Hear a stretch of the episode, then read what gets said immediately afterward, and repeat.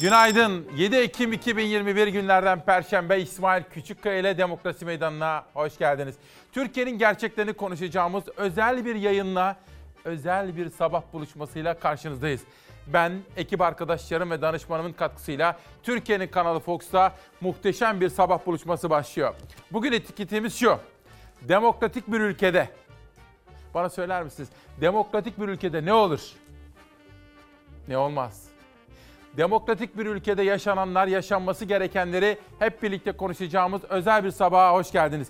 Yönetmenim Savaş'tan rica ediyorum. Gazeteleri okumaya başlıyoruz. Sözcü ile başlayacağız. Sözcü gazetesinde dün meydana gelen bir olay ve o olaya ilişkin bir manşet. Dün sizlerle buluştuktan sonra Contemporary'e gittim. İstanbul'da bir kültür sanat olayı başlamıştı. Tam böyle geziyorduk. Bir ses duydum. Ekrem İmamoğlu oradaydı. O da tam ayrılmak üzereydi. Gittim yanına. Merhaba Sayın Başkan nasılsınız? İyi İsmail Bey siz nasılsınız? Bugün dedi Büyükada'da önemli olaylar oldu. Devletim adına çok üzüldüm dedi. Ne olduğunu bilmiyordum. O sırada sergi geziyordum. İmamoğlu'ndan aldığım o bilgiden sonra araştırdım ne olduğunu sizlere aktaracağım. İmamoğlu devletim adına üzüldüm, devletim adına kaygı duydum dediği olay neydi acaba? İşte sizlere aktaracağım onu. Sözcü, TÜGVA Lebi Derya mekanı sudan ucuza kiralamış. Hem çökmüşler hem çıkmıyorlar. İstanbul Büyükşehir Belediye Yönetimi sudan ucuza verilen mekanın amacının dışında kullanıldığını görünce vakfı çıkarmak istedi. Ancak yargı kararına rağmen vakıf çıkmadı, arbede çıktı. İstanbul Büyükşehir Belediye Yönetimi Büyükada İskele binasının üst katını kiralayan Türkiye Gençlik Vakfı'nın burayı üçüncü kişilere kullandırttığını, kına ve sünnet düğünleri yapıldığını belirledi. Sözleşmeyi feshetti. Tahliye için ihtar gönderdi. Ancak TÜGVA ihtarı dikkate almadı. Olay yargıya yansıdı. Mahkeme İstanbul Büyükşehir Belediyesi'ni haklı buldu. TÜGVA için tahliye kararı verdi. Buna rağmen vakıf çıkmamakta direndi. Dün zabıtalar tahliye için mekana gitti ama üst katta polis engeliyle karşılaştı. İtiş kakış yaşandı. Vatandaşlar TÜGVA'ya tepki gösterdi. İşte fotoğraflarla birinci sayfada gördüğünüz bu olay. Bugün olayın bütün taraflarıyla da konuşarak sizleri bu konuda haberdar hale getireceğiz. Yani İmamoğlu'nun devletim adına kaygı duydum, üzüldüm dediği olay neydi? Bütün taraflarıyla konuşarak sizlere aktaracağım. Günaydın. Demokratik bir ülkede gazeteciler ne yapar ne yapmaz sorusunun yanıtını sizler düşünürken günün ilk manşetini hava durumu raporuyla atıyoruz. Korkuyoruz. Yani yani şu görüntü bile bizi korkutmaya yetiyor yani. Korku kaldı maalesef.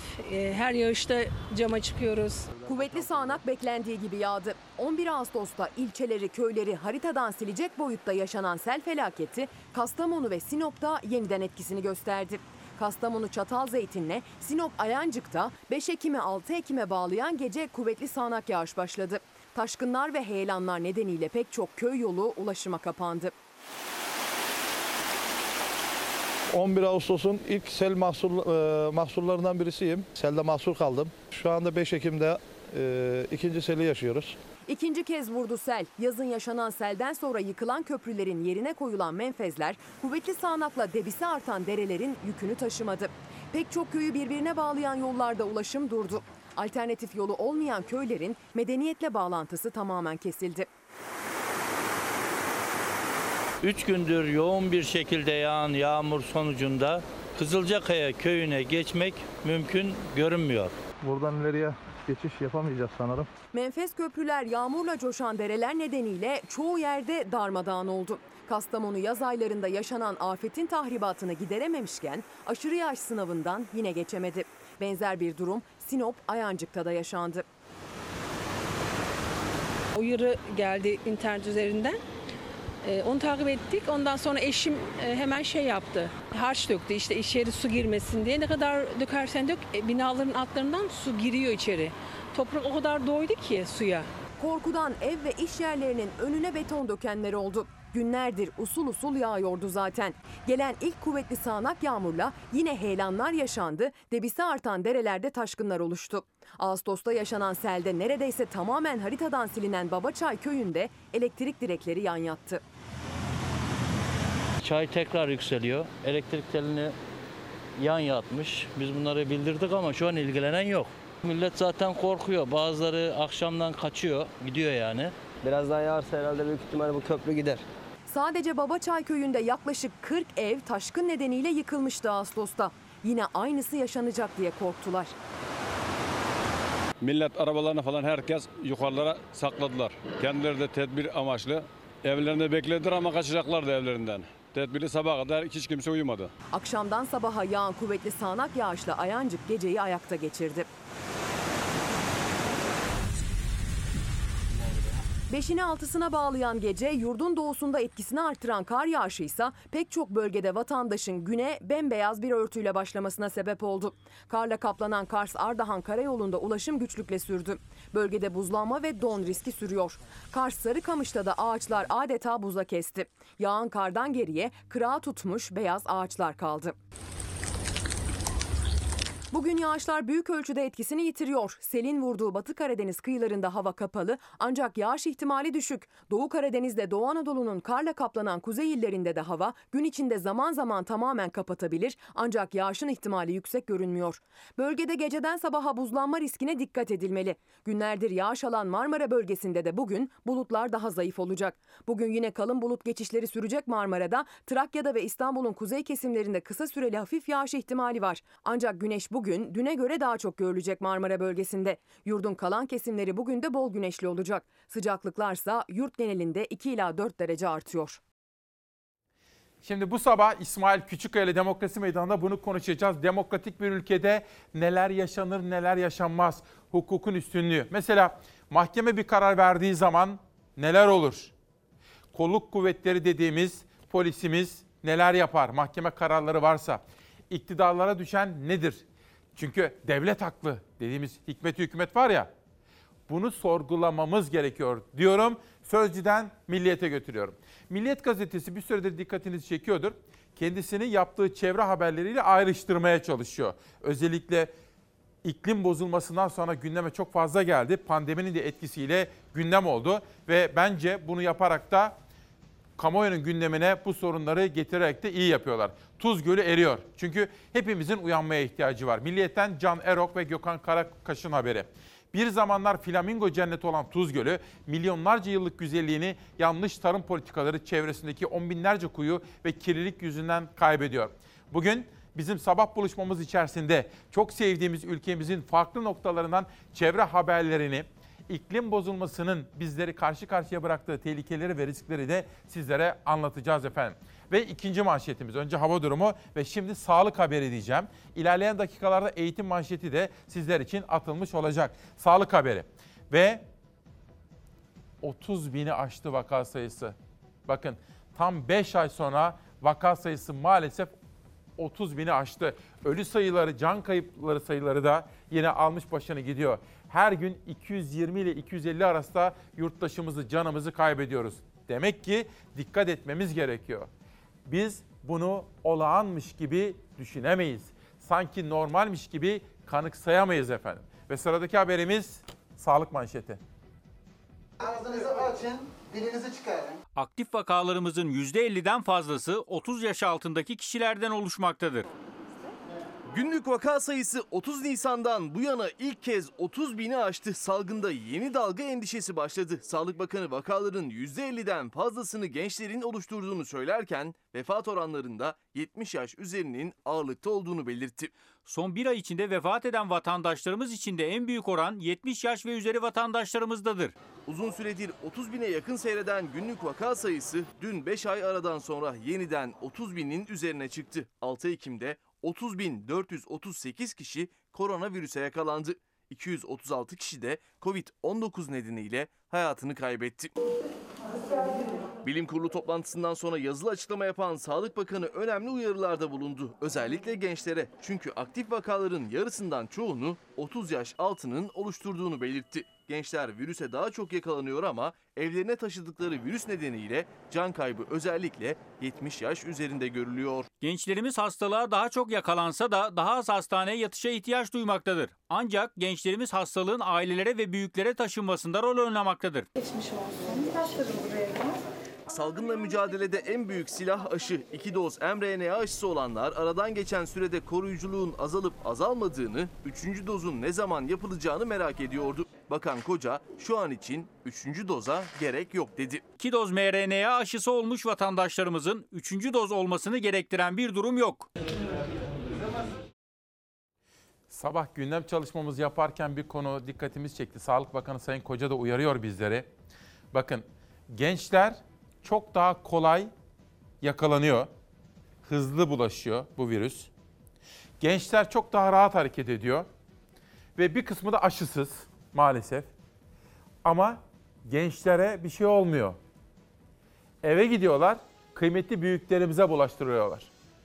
Vefat sayılarına baktığımız zaman gençlerden bulaşan bu virüs nedeniyle yaşı büyük kıymetlilerimizin sıkıntı çektiklerini veya hastalandıklarını hatta can kaybına uğradıklarını görüyoruz. Dolayısıyla bencil olamayız.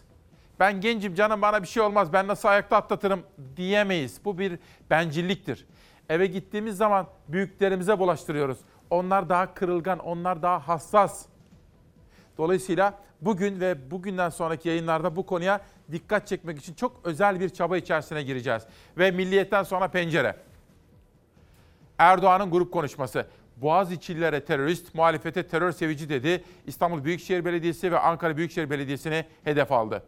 Cumhurbaşkanı Erdoğan partisinin meclisteki grup toplantısında konuştu. 2020'nin son aylarında yerli ve milli duruş sergilediğini söylediği İyi Parti lideri Akşener'i isim vererek hedef aldı.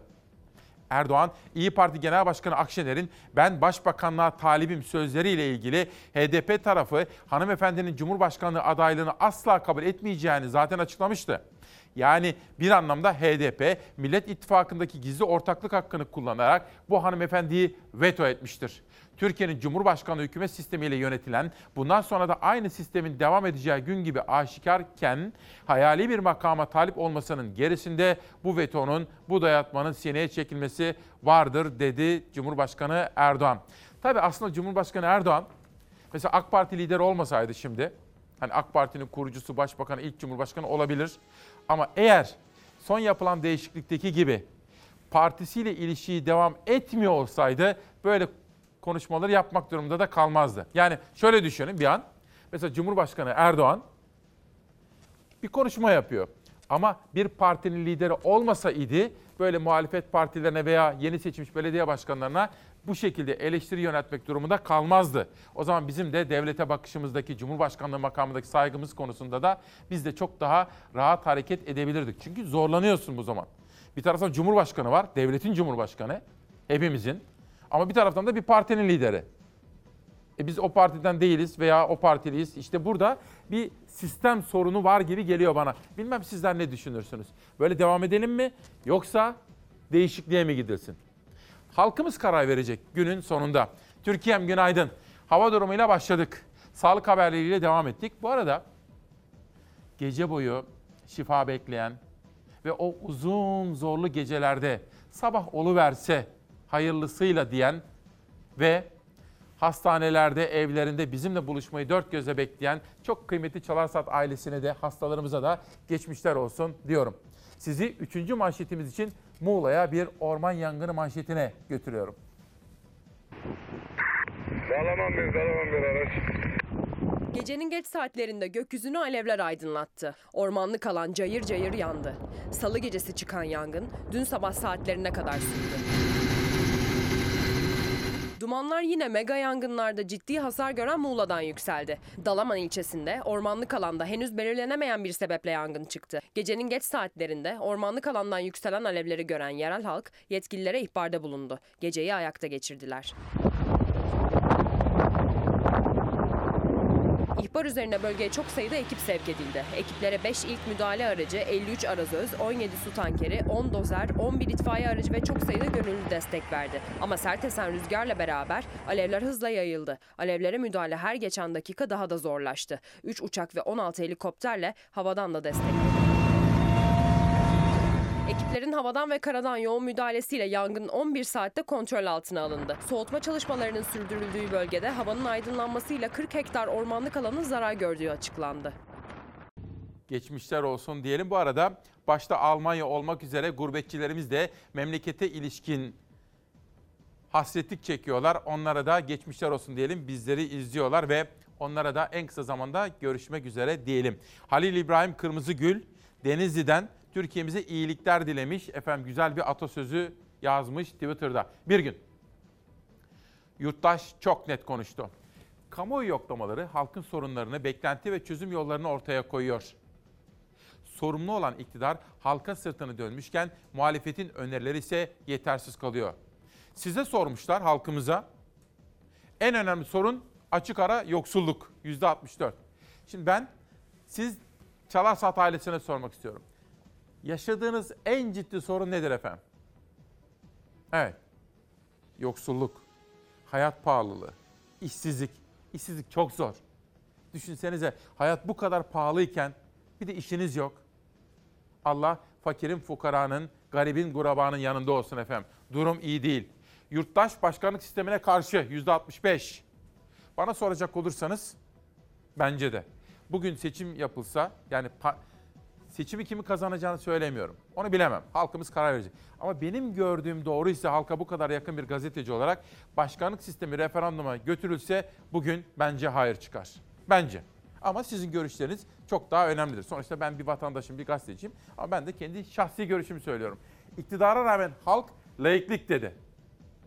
Bence burada bir sorun yok. Yani bu ifadeye de şöyle, Ömer Çelik'in dün sizlere dinlettiğim bir sesi vardı. AK Parti sözcüsü. Laiklik konusu artık Türkiye'de bir sorun olduğunu düşünmüyorum. İktidar mensupları da bunu biliyorlar. Ve Ömer Çelik iki basın toplantısında bunun altını çizdi. Bunu da önemsiyorum. Gençler ülkeden gitmek istiyor. İşte bu tabloyu değiştirmemiz gerekiyor. Türkiye'de doğup büyüyen, okullarını okuyan, eğitim hayatlarını tamamlayan gençlerimiz pırıl pırıl tam ülkelerine faydalı olacakları zamanda başka bir ülkelere gidip de hayat, gelecek ve umut aramak durumunda kalmasınlar. Onun için Türkiye'yi böyle demokratik bir ülkede olduğu gibi pırıl pırıl bir ülke haline getirmek için çalışmalarımız olan hızıyla devam edecek. Beşinci manşetimize geçeceğim. Pakistan'da dost ve kardeş. Dünyada bizim gerçekten dost ve kardeş dediğimiz birkaç ülke vardır. Bir tanesi Azerbaycan'dır. Bir tanesi Pakistan'dır. Pakistan sabaha karşı 5,9 büyüklüğünde depremle sarsıldı. Toprak kaymasına, birçok evin yıkılmasına neden olan depremde 20 kişi öldü. Can kaybının daha fazla olmasından endişe ediliyor. Pakistan'ın Belucistan eyaletinde 5,9 büyüklüğünde deprem meydana geldi. Sabaha karşı 3,5'da şiddetli sarsıntıyla uyanan insanlar kendilerini evlerinden dışarı attı. Yerin 15 kilometre altında gerçekleşen deprem çok sayıda evin yıkılmasına neden oldu. Birçok bölgede toprak kayması meydana geldi. Depremin büyük hasara neden olduğu bölgelerde arama kurtarma çalışmaları devam ediyor. İlk belirlemelere göre 300 kişi yaralandı, 6'sı çocuk, 20 kişi hayatını kaybetti. Ancak sayının çok daha yüksek olduğundan endişe ediliyor. Öte yandan Pakistan'ı da etkileyen Umman'da 11 kişinin hayatını kaybetmesine neden olan Şahin kasırgası bu kez Yemen'i vurdu. Kasırga şiddetini azaltarak ilerlese de Yemen'i sular altında bıraktı. Dost ve kardeş Pakistan'a geçmiş olsun diyorum. Demokratik bir ülkede size düşen nedir? Bana yurttaş ve gazeteci olarak düşen nedir? İşte bunu düşünmemiz, sorgulamamız gerekiyor. Bir gündeki bu haberi sizlere okurken demiştim ki benim de bir fikrim var ama esas halkımız ne düşünüyor? Cumhurbaşkanı ve Adalet Kalkınma Partisi lideri Sayın Erdoğan'ın bu konudaki sözleri Hürriyet Gazetesi'nde manşette. Okuyalım. 2023'te milletin terazisine çıkacağız diyor Erdoğan. Cumhurbaşkanı Tayyip Erdoğan yeni anayasa konusunda partileri bir kez daha uzlaşmaya davet etti. Şayet diğer partilerin anayasa teklifleriyle kendi hazırlıklarımızı uzlaştırabilirsek yasama yılı bitmeden meclis bünyesinde bu işi neticeye ulaştırabiliriz. Uzlaşma sağlanamaması durumunda ise zaten yaklaşmakta olan 2023 seçimlerinde hep birlikte milletin terazisine çıkarız dedi. Yani Cumhurbaşkanı Erdoğan demokratik seçimleri ve halkın vereceği kararları referans gösterdi burada yaptığı açıklamada. Az evvel sizlere Milliyet Gazetesi'nin son dönemde böyle kuraklık, çevre sorunlarına dikkat çekmeye çalıştığından bahsetmiştim. Kuraklık gerçekten de bütün hepimizin en fazla gündem maddesi haline getirmesi gereken önemli bir sorun haline geldi. Bu sene de geçen yılda çok büyük e, zararlara uğradık. Kuraklıktan dolayı bu sene çiftçi zor durumda. Siirt'te bıttım üreticisi, Sivas'ta hububat ekimi için hazırlık yapan çiftçi. Türkiye'nin dört bir tarafında üreticiler kuraklıktan kötü etkilendi. Bir sonraki sezon içinde en büyük korkulardan biri kuraklık. Biliyorsunuz kuraklıkla ilgili Cumhurbaşkanımızın açıkladığı dönemine 100 lira vereceği desteğe bir an önce e, Ekim'den önce verilmesinin en büyük taleplerinden bir tanesi bu. Çünkü eğer bu destek verilirse çiftçinizin gübrede ve tohumda bunu kullanması gerekiyor. Sivas Ziraat Odası Başkanı Hacı Çetin Dağ, çiftçiye sözü verilen kuraklık desteğinin çiftçi tarlaya girmeden önce verilmesi çağrısı yaptı. Çetin Dağ, tohum %200 zamlandı, girdi fiyatları katlandı dedi. Kuraklık desteği bugün verilirse çiftçinin zamlarla mücadele gücü de artacak. Eğer bu desteğe ikinci ayda, üçüncü ayda verirse çiftçimize hiçbir faydası olmayacak. Siirt'te bıttım üreticileri kuraklıktan dolayı yaşadıkları zararı anlattı. Yaklaşık 20 gün sonra hasat edilecek bıttım. Ancak meyvelerin içi dolmadı. Meyve tutumundan ziyade boş oranının yüksek olmasının en önemli nedeni kuraklık olarak görünüyor. Manisa'da ise tarımsal üretim kurumaya yüz tutan Marmara Gölü'nün adeta sonunu getirdi.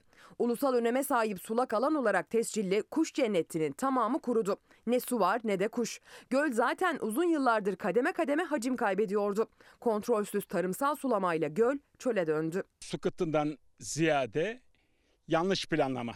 Başta DS Bölge Müdürlüğü, DDS Genel Müdürlüğü, Gediz Havzası Erozyonla Mücadele Ağaçlandırma Çevre ve Kalkınma Vakfı İzmir Büyükşehir Belediyesi'nden göle Gördes Barajı'ndan su verilmesi sözü aldı. Su takviyesi için bölgede inceleme yapıldı.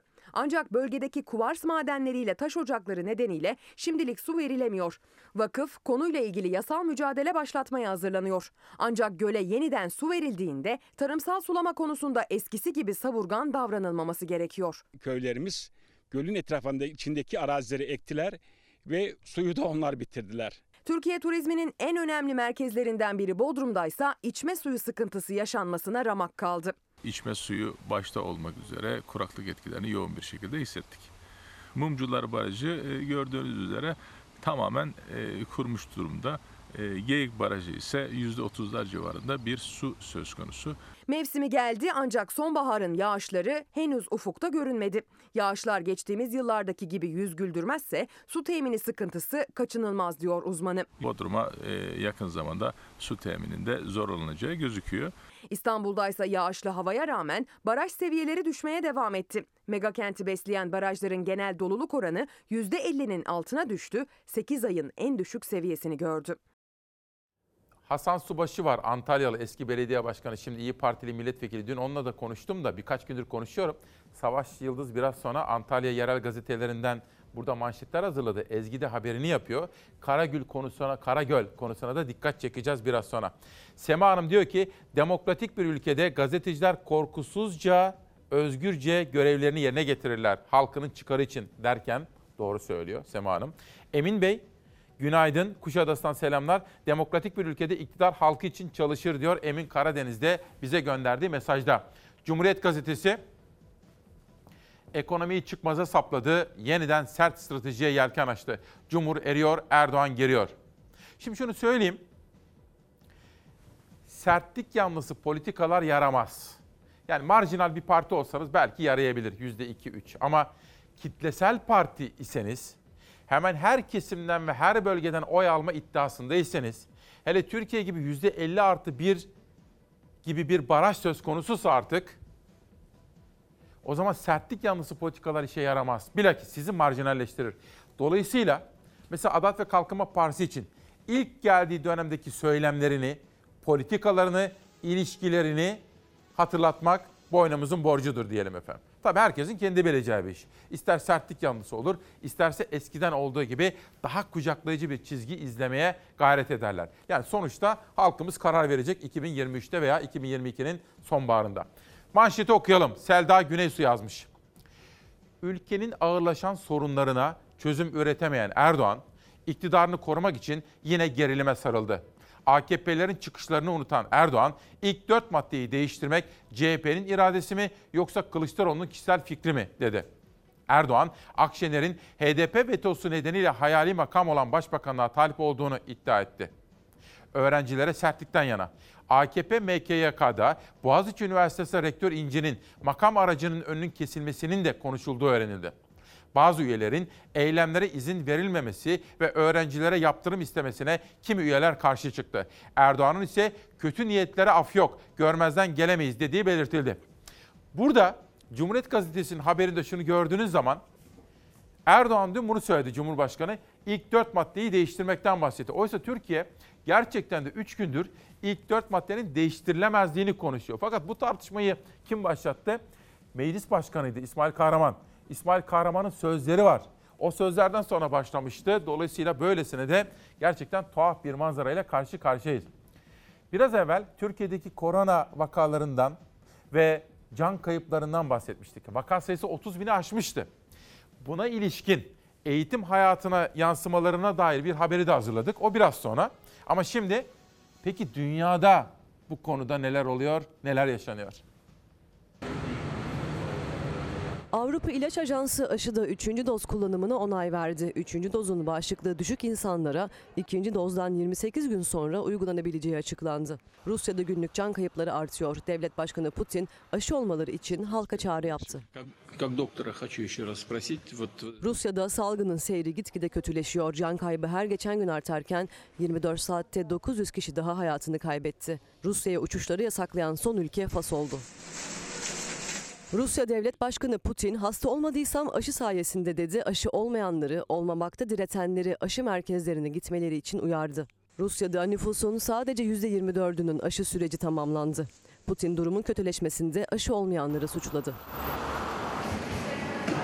İsrail'de üçüncü yani güçlendirici doz zorunlu hale geldi. Üçüncü dozla ilgili son gelişme Avrupa İlaç Ajansı tarafında yaşandı. Ajans üçüncü doz kullanımına onay verdi. Şimdilik bağışıklığı düşük kişilerde kullanılması gerektiğinin altı çizildi. Üçüncü dozlar ikinci dozdan 28 gün sonra uygulanabilecek. Amerika Birleşik Devletleri'nde aşılamanın en düşük olduğu Alaska eyaletinde durum kötüleşti. Hastanelerin yoğun bakımlarının alarm verdiği virüs kapanlar yüzünden başka hastalıkları olanların tedaviye ulaşamadığı açıklandı. Kırsallarda yaşayanların aşı hakkında doğru bilgiye ulaşmaları için kampanya başlatıldı. Dünyadaki gelişmeleri de Beyza Göze'yi haberleştiriyor. Biraz sonra da Zafer Söken'le birlikte dünya manşetlerini aktaracağım. Gündem çalışmamızda Nihal Kemaloğlu ile birlikte yaptık. Zeray Kınacı bir gazete hazırladı.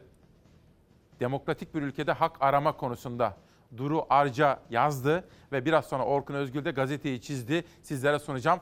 Söyleyeyim o kadar ipucu verdim. Aile hekimleri. Demokratik bir ülkede hak aramak vatandaşların hem sorumluluğu hem de hakkıdır. Demokratik bir ülkede hak arayan vatandaşlarına saygı duymak iktidarların ne kadar güçlü olursa olsun iktidarların da boynunun borcudur diyelim ve Cumhuriyet'ten Türk'üne geçelim. Sırada bugünün çok önemli bir haberi var. En önemli haberlerinden birisi. Devlet nedir? Devlet aklı nedir? Polisimiz kimin için var? Hukuk nerede? Ne zaman devreye girer? Hukuk söylerse herkese düşen nedir? Bu soruları konuşacağız. Yani kısaca hikmeti hükümet eskilerin tabiriyle. Ne demek? Devlet aklı demek. Devlet aklı işleyince ne olur? Önce bir manşet Türk günden. Akşener'e HDP'den veto. Cumhurbaşkanlığı hükümet sisteminin devam edeceğini belirten Erdoğan, Başbakanlığa adayım diyen Akşener'in hayali bir makama talip olduğunu söyledi. Erdoğan, Millet İttifakı ortağı olan HDP'nin Akşener'i veto ettiğini ileri sürdü efendim. Bu arada Semih Yalçın'ın, Bahçeli'nin sağ kolu Semih Yalçın'ın yaptığı bir açıklamayı da 8 kuşağından sonraki bölümlerde sizlere aktarma ve o sıradaki haberleri de sunma çalışması içerisinde olacağım. Ha, en önemli haber dedim değil mi? Türk günden Sözcü'ye bir dönebilir miyiz? Savaş gel bakalım. Şimdi dün Contemporary'e gittim İstanbul'da. Biraz böyle kültür, sanat ruhuma da iyi gelsin. Bu kitabı da oradan aldım bakın. Sibel Baykam, Sanat, Hayat, Sebat ve aslında son yıllarda bayağı kapsamlı bir kitap. Son yıllarda sanat ve kültür hayatımızda yaşadıklarımız konusunda okuyacağım bu kitabı. Tam böyle geziyorduk. Akbank'ın ana sponsorluğunda gerçekleşti. Haliç'te Tersane'de ve görebilirsiniz, izleyebilirsiniz. Gerçekten de İstanbul'un kültür sanat hayatı konusunda önemli etkinliklerden biridir. Onun da altını çizelim. Tam biz böyle geziyorduk. Bir ses duydum. İsmail Bey dediler. Bir baktım Ekrem İmamoğlu. Tam o sırada o da sergiyi gezmiş gidiyor. Yanına gittim. Böyle Düğmelerimi ilikledim. Nasılsınız Sayın Başkan dedim. İyiyim İsmail Bey siz nasılsınız? Çalarsat ailesine selam söyleyin dedi. Sağ olun dedim. Tam böyle vedalaşıyorduk. Bir şey söyleyeceğim dedi. Buyurun dedim. Büyükada'da neler oldu biliyor musunuz dedi. O sırada bilmiyordum. Bilmiyorum dedim. Büyükada'da sizin de her sabah savuna geldiğiniz değerler, hepimizin çok önemsediğimiz devletimiz konusunda çok kaygı verici, çok üzüntü verici bir takım olaylar yaşandı dedi. Ben dedim "Hay- hayrola? Ama o sırada ben sergiye döndüm, o da yürüyüşe git devam etti. Sonra ben araştırdım. Gerçekten de devlet kavramını işte oradan yola çıkarak düşünmemiz, sorgulamamız gerektiğini anladım. Bunun haberine geldi sıra. Önce Sözcü'den okuyalım. TÜGVA, Lebi Derya mekanı sudan ucuza kiralamış. Hem çökmüşler hem çıkmıyorlar. Büyükada iskelesinin üst katının İstanbul Belediyesi'ni AKP yönetirken iktidara yakın TÜGVA'ya 2500 liraya kiraladığı ortaya çıktı. Böyle ucuz fiyata adada ev bulmak bile zor olur demiş Sözcü. İstanbul Büyükşehir Belediye Yönetimi sudan ucuza verilen mekanın amacının dışında kullanıldığını görünce vakfı çıkarmak istedi. Ancak yargı kararına rağmen vakıf çıkmadı, arbede çıktı. Lütfen değerli Çalar Saat ailesi hangi partiye oy verirseniz verin. AK Parti, CHP, MHP, HDP, İyi Parti, Vatan Partisi, BBP ne olursa olsun. Devlet hepimizin, polis hepimizin. İktidarlar gelir geçer. Hükümetler devlet değildir. Hükümetler seçimle gelir, seçimle giderler. Bu haberi izlerken hangi partiye mensup olursanız olun, lütfen devlet mefhumunu düşünün. Arkadaşlar kamerayı çekin kamera. Hak, hukuk, adalet. Hak, hukuk, adalet.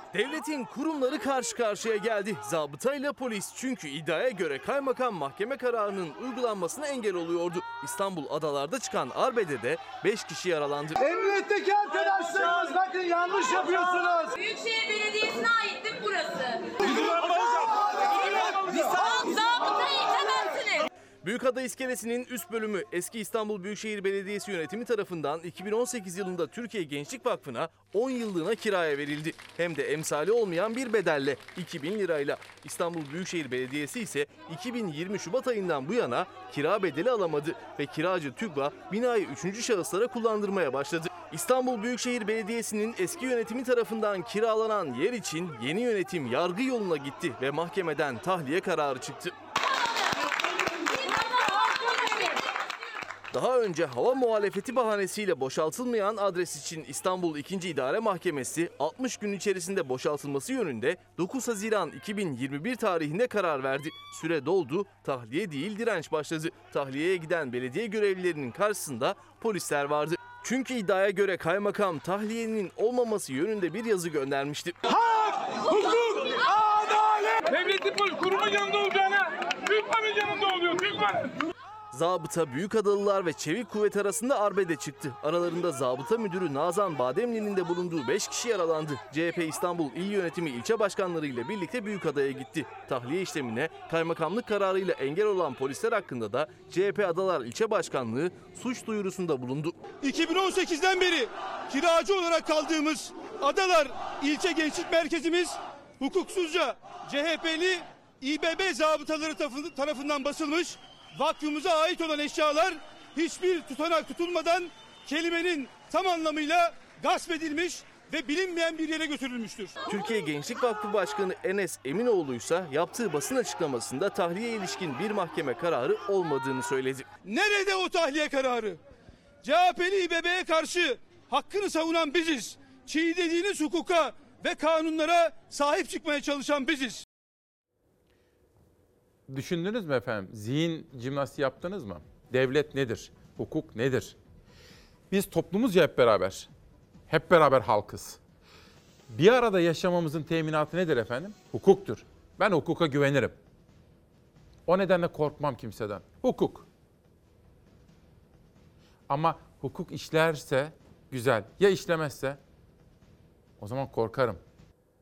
Hukuka siyasiler talimat verirse, aracı gönderirlerse o zaman korkarım. Ama o zaman devletim için korkarım. Halkım için korkarım. Lütfen bunları düşünün. Toplum olmanın teminatı hukuktur efendim. Yoksa 100 bin kişi bile saldırsa önemli değildir. Hukuka güvenirsiniz. Hiç korkmazsınız. Bakın Volkan Sevi Diyor ki bölgede yaşıyor. Günaydın. Yaşadığım yer olan Büyükada iskelesinde TÜKVA tahliyesinde yaşananlar tam bir kepazelik. Polis hangi hakla mahkeme kararını çiğner? Kaymakam nasıl olur da yargıya karşı çıkar? Hukuksuzluğu bu memlekette normalleştiremeyecekler. İzin vermeyeceğiz. Halkı, halkla polisi karşı karşıya getirdiler. Gelmesin efendim, hayır. Düşünebiliyor musunuz? Bizi zabıta korudu. İlçe başkanı darp edildi, hastaneye kaldırıldı. Kaymakam ortada yok. Adada aynı hizada dükkanların yıllık kirası 300 bin lira, 400 bin lira. Polisin merdivenlerde yere fırlattı arkadaş avukat Fırat Durak. Onu kaldırmaya çalışan, sonra darp edilen CHP ilçe başkanı Ercan Kapılar. Ben buradan devletimizi yönetenlere seslenmek istiyorum. Hukuku egemen kılınız. Mahkeme ne derse odur. Hukuku serbest bırakınız. Toplum olarak bir arada yaşamamızın teminatı hukuktur. Bunu her fırsatta dile getireceğim. 9 yıldır dile getiriyorum her sabah. Asla da pes etmeden devam edeceğiz. Şimdi dünyanın manşetleri. Demokratik bir ülkede. Şimdi bakın enerji krizi yaşıyor. Boris Johnson'ı tanıyorsunuz. İngiltere Başbakanı. Ve fakirlik. Kuyruklar var İngiltere'de. Çünkü Brexit dedikleri İngiltere'nin Avrupa Birliği'nden ayrılma süreci çok kötü sonuçlandı. Ama başbakan bunları çok da takmıyor gibi. İçi boş konuşmalar yaptığı şeklinde eleştiriler var efendim. Bunları da sizlere anlatmak istiyorum. Bir arada dün Financial Times gazetesinde bir uzay fotoğrafı vardı. Dünyada bir taraftan Amerika, Rusya, Çin arasında uzay savaşları yaşanıyor. Rusya bir ön aldı. Uzaya film ekibi gönderdi. Uzayda çekilecek ilk film için. Rusya Uluslararası Uzay İstasyonu'na uzay aracını fırlattı. Bu kez aracın içinde bir oyuncu, bir yönetmen ve bir kozmonot var. Bilim kurgu türünün vazgeçilmezi uzay filmlerinde bir ilke imza atılıyor. Dünyada ilk kez bir bilim kurgu filmi gerçekten uzayda çekiliyor. Aldıkları eğitimin ardından Rusya'nın Soyuz uzay aracına bindiler. Uluslararası Uzay İstasyonu'nun yolunu tuttular. Sinemada bir ilke imza atacak ekip uzay aracından Rus televizyon kanalına canlı bağlantı yaptı. Uzay programında Rusya, Amerika Birleşik Devletleri rekabeti farklı bir boyut kazandı. İlk turist kafilesini uzaya gönderen Amerika'nın ardından Rusya'da ilk uzayda geçen film için kolları sıvadı. Rus oyuncu Yulia Piresilt, yönetmen Klim Shipenko kendilerine eşlik eden bir kozmonotla 12 gün boyunca uzay üstünde kalacak. Film yaralı bir kozmonotun hayatını kurtarmak için uzay istasyonuna gönderilen bir cerrahın hikayesini anlatacak. Rusya'da eski bir kozmonot istasyona gönderilen ekibin 12 gününün zor geçeceğini, deneyimsiz oldukları için vücutlarında çeşitli baskılar hissedeceklerini söyledi. Bakın Akhisar'dan Mustafa Alhat da diyor ki şu an uygulanan sistem aynen devam etmesin. Sonuçları iyi olmadı. Ama eskiye de dönmeyelim.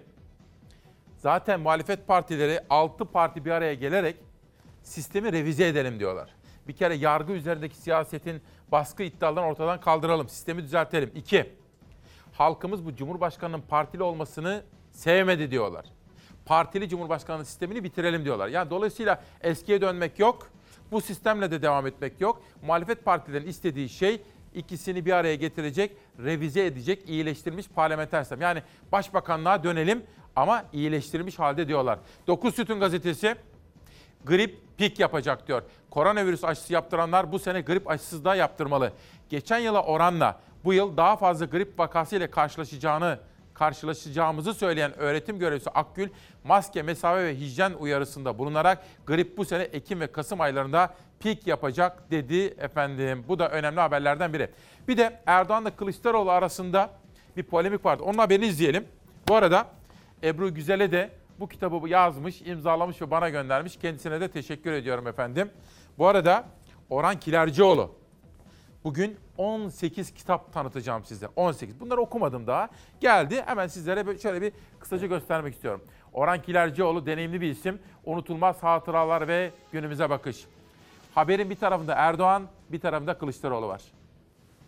Biz yeni anayasa diyoruz. Birileri de çıkıyor. Gerekirse ilk dört maddeyi de değiştiririz. Hemen PKK güdümündeki siyasi yapıya göz kırpmaya çalışıyor. Anayasanın ilk dört maddesini değiştirme fikri CHP'nin Ve dolayısıyla tüm CHP'lilerin iradesi midir? Yoksa Kılıçdaroğlu'nun kişisel fikri midir? Değişmez maddeler anayasaya konmamalıdır.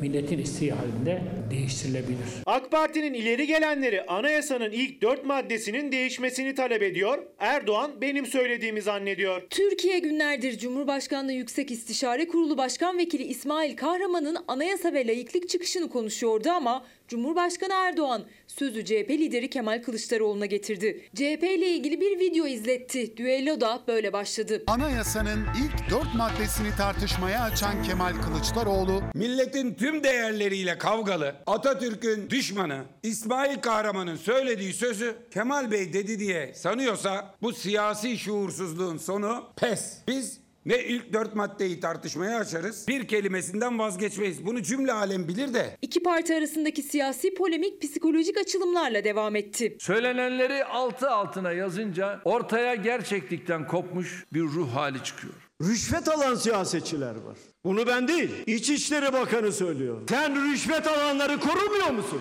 Vergi cennetlerine paralar gönderilmiş. Sevgili Erdoğan, ben bunları unutacak mıyım? Aklına ne gelirse sallamış da sallamış. Ya bu adama ne dersiniz? Bu tababet ilminin iştigal alanına giriyor. Erdoğan bağımsız bir kuruluştan sağlık raporu almalıdır. Hem de hemen. Bu kişi artık milli güvenlik sorunu haline dönüşmüştür. Artık sağlık raporu istemek bir devlet güvenliği meselesi haline gelmiştir. Artık erken seçim değil derhal seçim zarurettir. CHP ve Kılıçdaroğlu neresinden tutsanız elinizde kalacak şekilde tel tel dökülüyor. Bunlar da artık anladılar ki gidiyorlar. En tepeden en aşağıya kadar. O zaman giderken ne götürürse kardır. Baronlara dokunamıyorlar bile. Hapisteki adamı serbest bırakıyorlar. AK Parti çatısı altında uyuşturucuyla iştigal eden insan bulamazsın. Böyle bir iftirayı da AK Parti'ye atamazsın. Zindaş değil serbest bırakan kim? Orta Doğu'nun en büyük baronu. E ben sormayacak mıyım?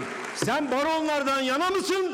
Halktan yana mısın? Bay Kemal, eğer uyuşturucu arıyorsan aynaya bak. Meclis yeni yasama yılına iktidar muhalefet liderlerin birbirlerini milli güvenlik sorunu ilan etmesi ve akıl sağlığını sorgulamasıyla başladı.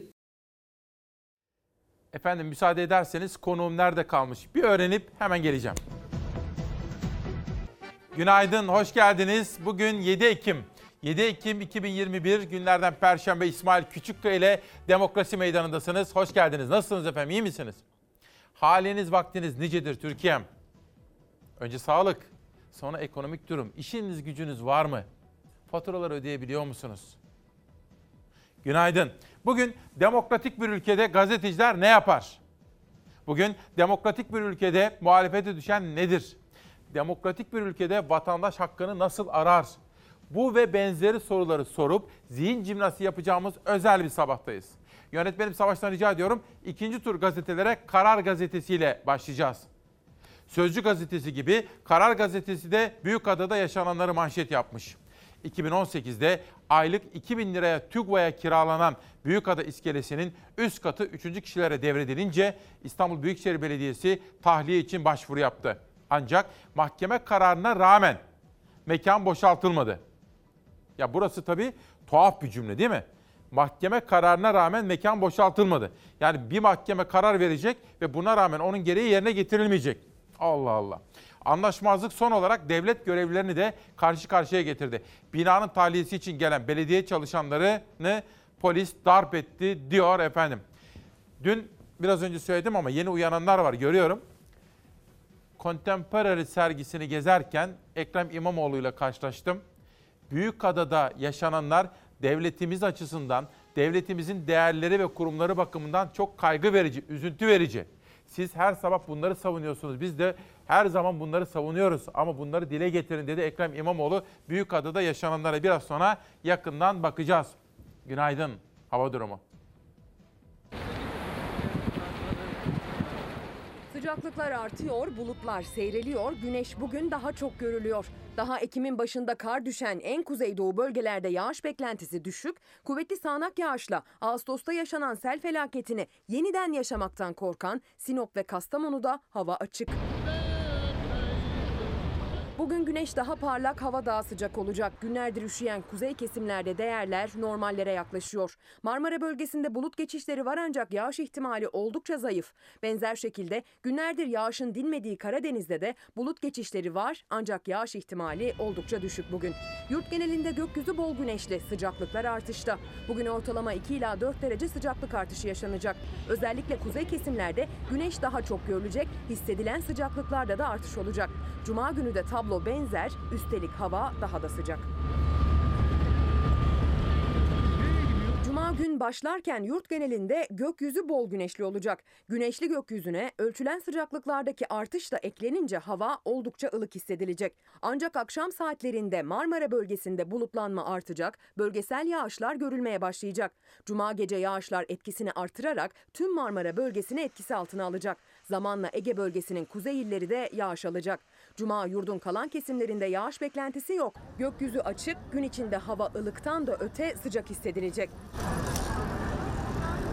İç ve doğu kesimlerde gündüzleri sıcak giden açık hava geceleri buzlanma ve don yaşanmasına neden olacak bugünlerde. Özellikle Doğu Anadolu bölgesiyle İç Anadolu bölgesinin doğu kesimlerinde Perşembe ve Cuma günlerinde geceden sabaha buzlanma ve don başta çiftçiler ve sürücülere mağduriyet yaşatabilir. Tedbirli olunmalı. Bu sabah demokratik bir ülkede dedik. Demokrasi Meydanı'nın manşeti olarak. Sözcü gazetesi Anayasanın ilk dört maddesinin değişmesini kim istedi? AKP anayasada layıklığı istemiyor ama Erdoğan CHP'yi suçluyor. AKP İsmail Kahraman, dindar bir anayasa olmalı, ilk dört madde değişebilir demişti. Sanki bu söz söylenmemiş gibi Erdoğan dün ilk dört maddeyi değiştirmek Kılıçdaroğlu'nun fikri mi diye sordu. Kılıçdaroğlu Erdoğan benim söylediğimi sanıyor, sağlık raporu almalı yanıtını verdi. Gerçekten de 3 gündür biz bunu konuşuyoruz. Fakat bu tartışmayı Kılıçdaroğlu ateşlemedi. Bu tartışma İsmail Kahraman'ın sözlerinden sonra başladı değil mi? İsmail Kahraman'ın sözleri var.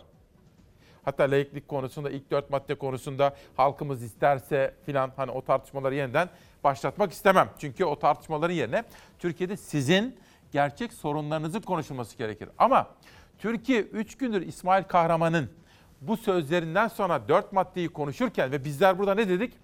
Türkiye'nin değiştirilemez maddeleri var anayasasında. Türkiye Cumhuriyeti demokratik, laik, sosyal bir hukuk devletidir. Dem demedik mi? Üç gündür bunu söylüyoruz. Türkiye'nin temel nitelikleri bunlardır Cumhuriyeti'nin. Bu tartışmaları İsmail Kahraman başlatınca fakat dün Erdoğan Kemal Bey'den bahsedince bu şekilde Allah şaşırdık kaldık. Acaba dedik ne oldu yani konuşma metninde bir sorun mu var vesaire diye. Oysa gerçekten de İsmail Kahraman bu tartışmaları başlattı bilmiyorum. Biraz önceki haberde hem Sayın Erdoğan hem de Sayın Kılıçdaroğlu'nun bu konudaki sözlerini sizlere anlatmış olduk. Ama şunu bir kere daha söyleyelim.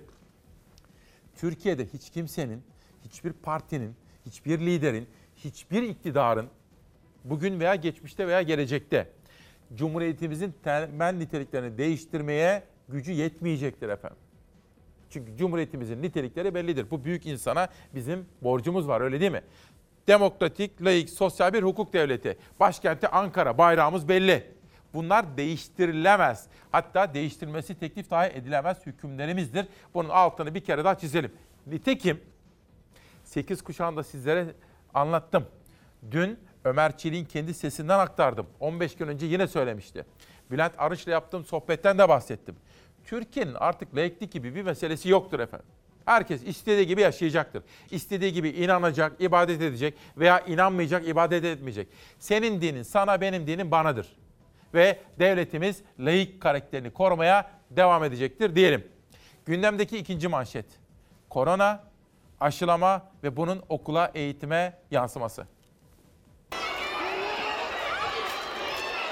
Okullardaki son durum e, salgın e, hızlıca yayılmakta. Son hafta itibariyle yaklaşık 5900 derslikte yüz yüze eğitim ara verildi, online eğitime geçildi. Bu da yaklaşık olarak 153.400 öğrenciye tekabül ediyor.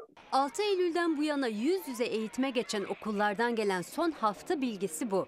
153.400 öğrenci salgın nedeniyle uzaktan eğitime geçti. Cumhurbaşkanı Erdoğan da koronavirüs nedeniyle iki okulun karantinaya alındığını duyurdu. Halihazırda 71 bin okulumuzun tamamı açıktır. Şu ana kadar sadece iki okulumuzda karantina uygulamasına gidilmiştir. 71 bin okulun eğitime devam ettiğini açıkladı son olarak Cumhurbaşkanı Erdoğan. Ancak Velider'e göre bu sayı her an değişebilecek durumda. Bu hafta peki yeni gelen bir haber var mı? Sağlık Bakanlığı çeşitli okullarda PCR testi yaparak işte e, okullardaki salgının durumunu e, gözlemlemek e, istemişti. Bu çalışmanın birini Edirne'de yaptı. Edirne'de bir okulumuzda bir sınıfa 13 korona testi yapılıyor çocuklara. 10 tanesi pozitif çıkıyor.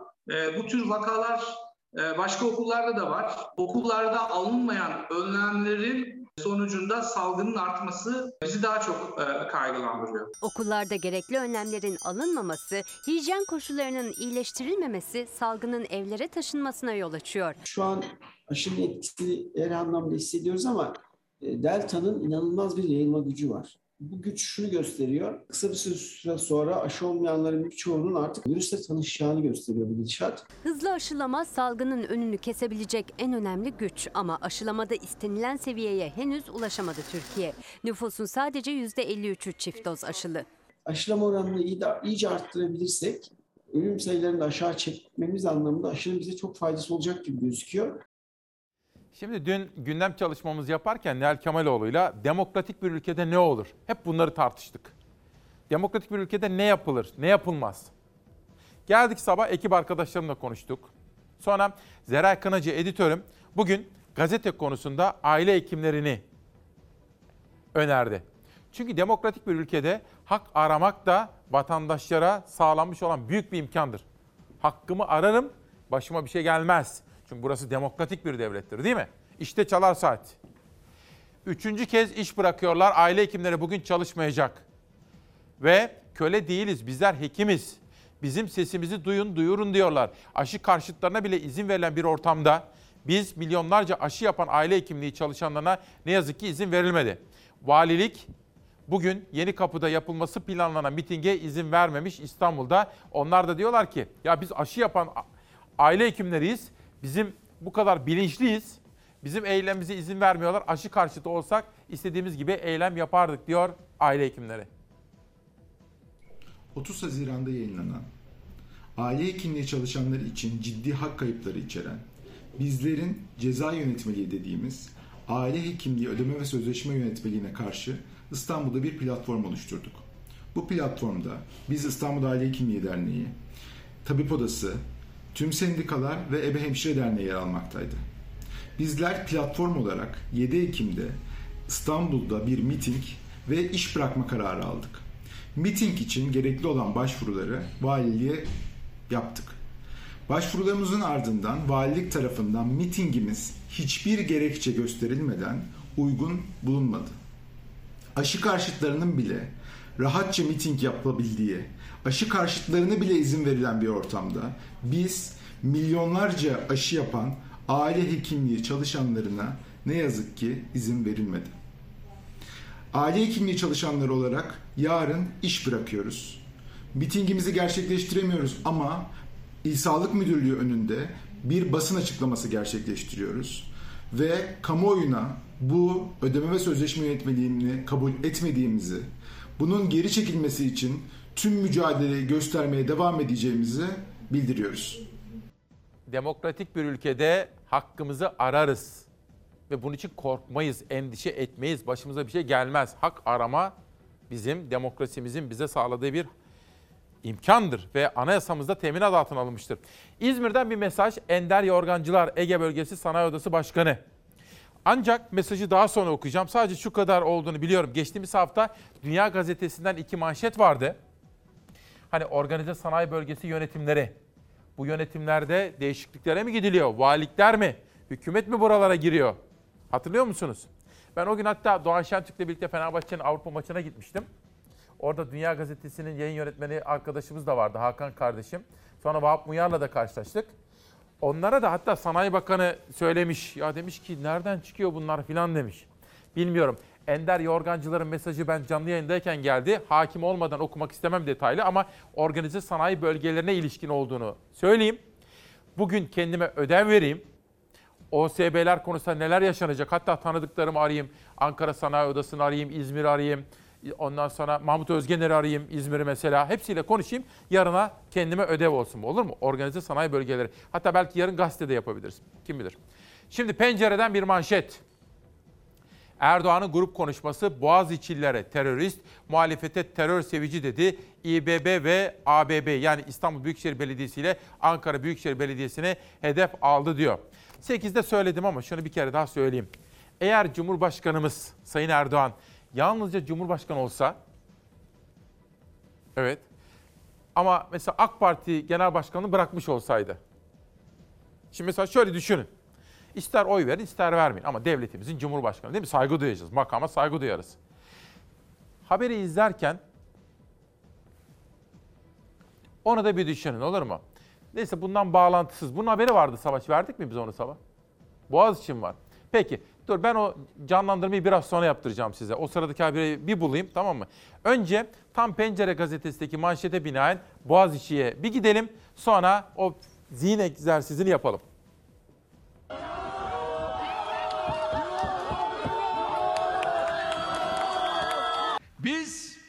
Üniversitelerimizi terör kılıklılara bırakamayız. Çok açık net söylüyorum. Boğaziçi Üniversitesi bir kez daha eylemlerle ve Erdoğan'ın sert sözleriyle gündemde. Rektör Naci İnci'nin makam aracının önünü bir grup kesmiş ve istifaya davet etmişti. Öğrencilerden biri ise makam aracının üzerine çıktı. O dahil biri mezun 10 öğrenci gözaltına alındı. Üçü serbest bırakılırken 7'si adliyeye sevk edildi. Akşam saatlerinde iki öğrenci nöbetçi hakimlik tarafından tutuklandı. Sırf hükümete sıkıntı çıkartıyorlar diye bu saygısız, sevgisiz, kötü niyetli adeta terörist tiplere arka çıkılıyor. Kendi hocalarına bile saygısı olmayan bu tipleri biz öğrenci olarak kabul etmiyoruz. Ben gerçekten e, hicap duyuyorum bu tür terörist e, suçlamalarından. Bunlar Türkiye'nin en değerli gençleri. Türkiye'nin geleceği olan kişiler. Bir şey diyorlarsa onları dinlemek gerekiyor. Geçen yıl Melih Bulu'nun rektörlüğe atanmasıyla başlamıştı eylemler. Melih Bulu'nun görevden alınmasının ardından yerine yardımcısı Profesör Doktor Naci İnce atandı. Hem akademisyenler hem de öğrencilerin protestosu yaz tatilinde de devam etti. Ve Boğaziçi Üniversitesi 2021-2022 akademik yılına yine eylemlerle ve gözaltılarla başladı. Öğrencilerin Rektör Profesör Doktor Naci İnci'nin şikayetçi olması nedeniyle gözaltına alındıkları ortaya çıktı. Akademisyenler alkışlarla yürüdü ve rektörlük binasına bir kez daha sırtlarını döndüler. Ardından da son zamanlarda başarı yerine olaylarla anılan Boğaziçi Üniversitesi'nin hasar raporunu paylaştılar akademisyenlerin e, söz sahibi olduğu bir yönetim tarzımız vardı. Bunu tamamen ortadan kaldırdılar. Tek bir kişi Ankara'dan gelen talimatlara göre üniversitenin derslerini açıyor, kapatıyor, öğretim üyelerini işten çıkartıyor. Binaları üzerinde, arazisi üzerinde tasarrufta bulunuyor. Dönemimiz büyük bir kaos içerisinde başladı. Ben karar verdim yapacaksınız. E, yaptım oldumcu bir e, tavır var. Düşman hukukuyla yaklaşılıyor. Burası ya ele geçirilecek ya yok edilecek. Polis kuşatması altında öğrencilerimizin her gün gözaltına alındığı, kendilerini emin hissetmedikleri bir ortam haline geldi. Bunlar çok büyük zararlar. Hazırsanız zihin egzersizini yapacağız. Ama önce iki gazete manşeti okuyacağım. Sonra geleceğim yakınınıza ve sohbet edeceğiz. Önce bir gün. İktidar ablukası. TÜGVA'nın mahkeme kararına rağmen boşaltmadığı Büyükada iskelesinin üst katında İstanbul Belediyesi'nin başlattığı tahliye işlemine polis engel oldu. Belediye zabıtalarını ve CHP'lileri darp eden polise halk tepki gösterdi. Gelişmeler sonrası CHP ilçe başkanlarıyla Büyükada'ya gelen CHP İstanbul İl Başkanı Kaftancıoğlu, kamunun malına çökme dönemi bitti. Halk mı büyük, 3-5 kişi mi göreceğiz dedi. Alanın AKP'li Cumhurbaşkanı Erdoğan'ın oğlu Bilal Erdoğan'ın ilk üyesi olduğu TÜGVA'ya aylık 2500 liraya kiralandığı belirtilmişti. Bu bir günün birinci sayfa haberi. Türk Gün'e geçelim.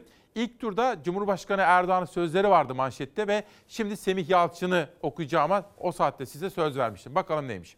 Davutoğlu'nun yaptığı terbiyesizlik diyor MHP Genel Başkan Yardımcısı Semih Yalçın.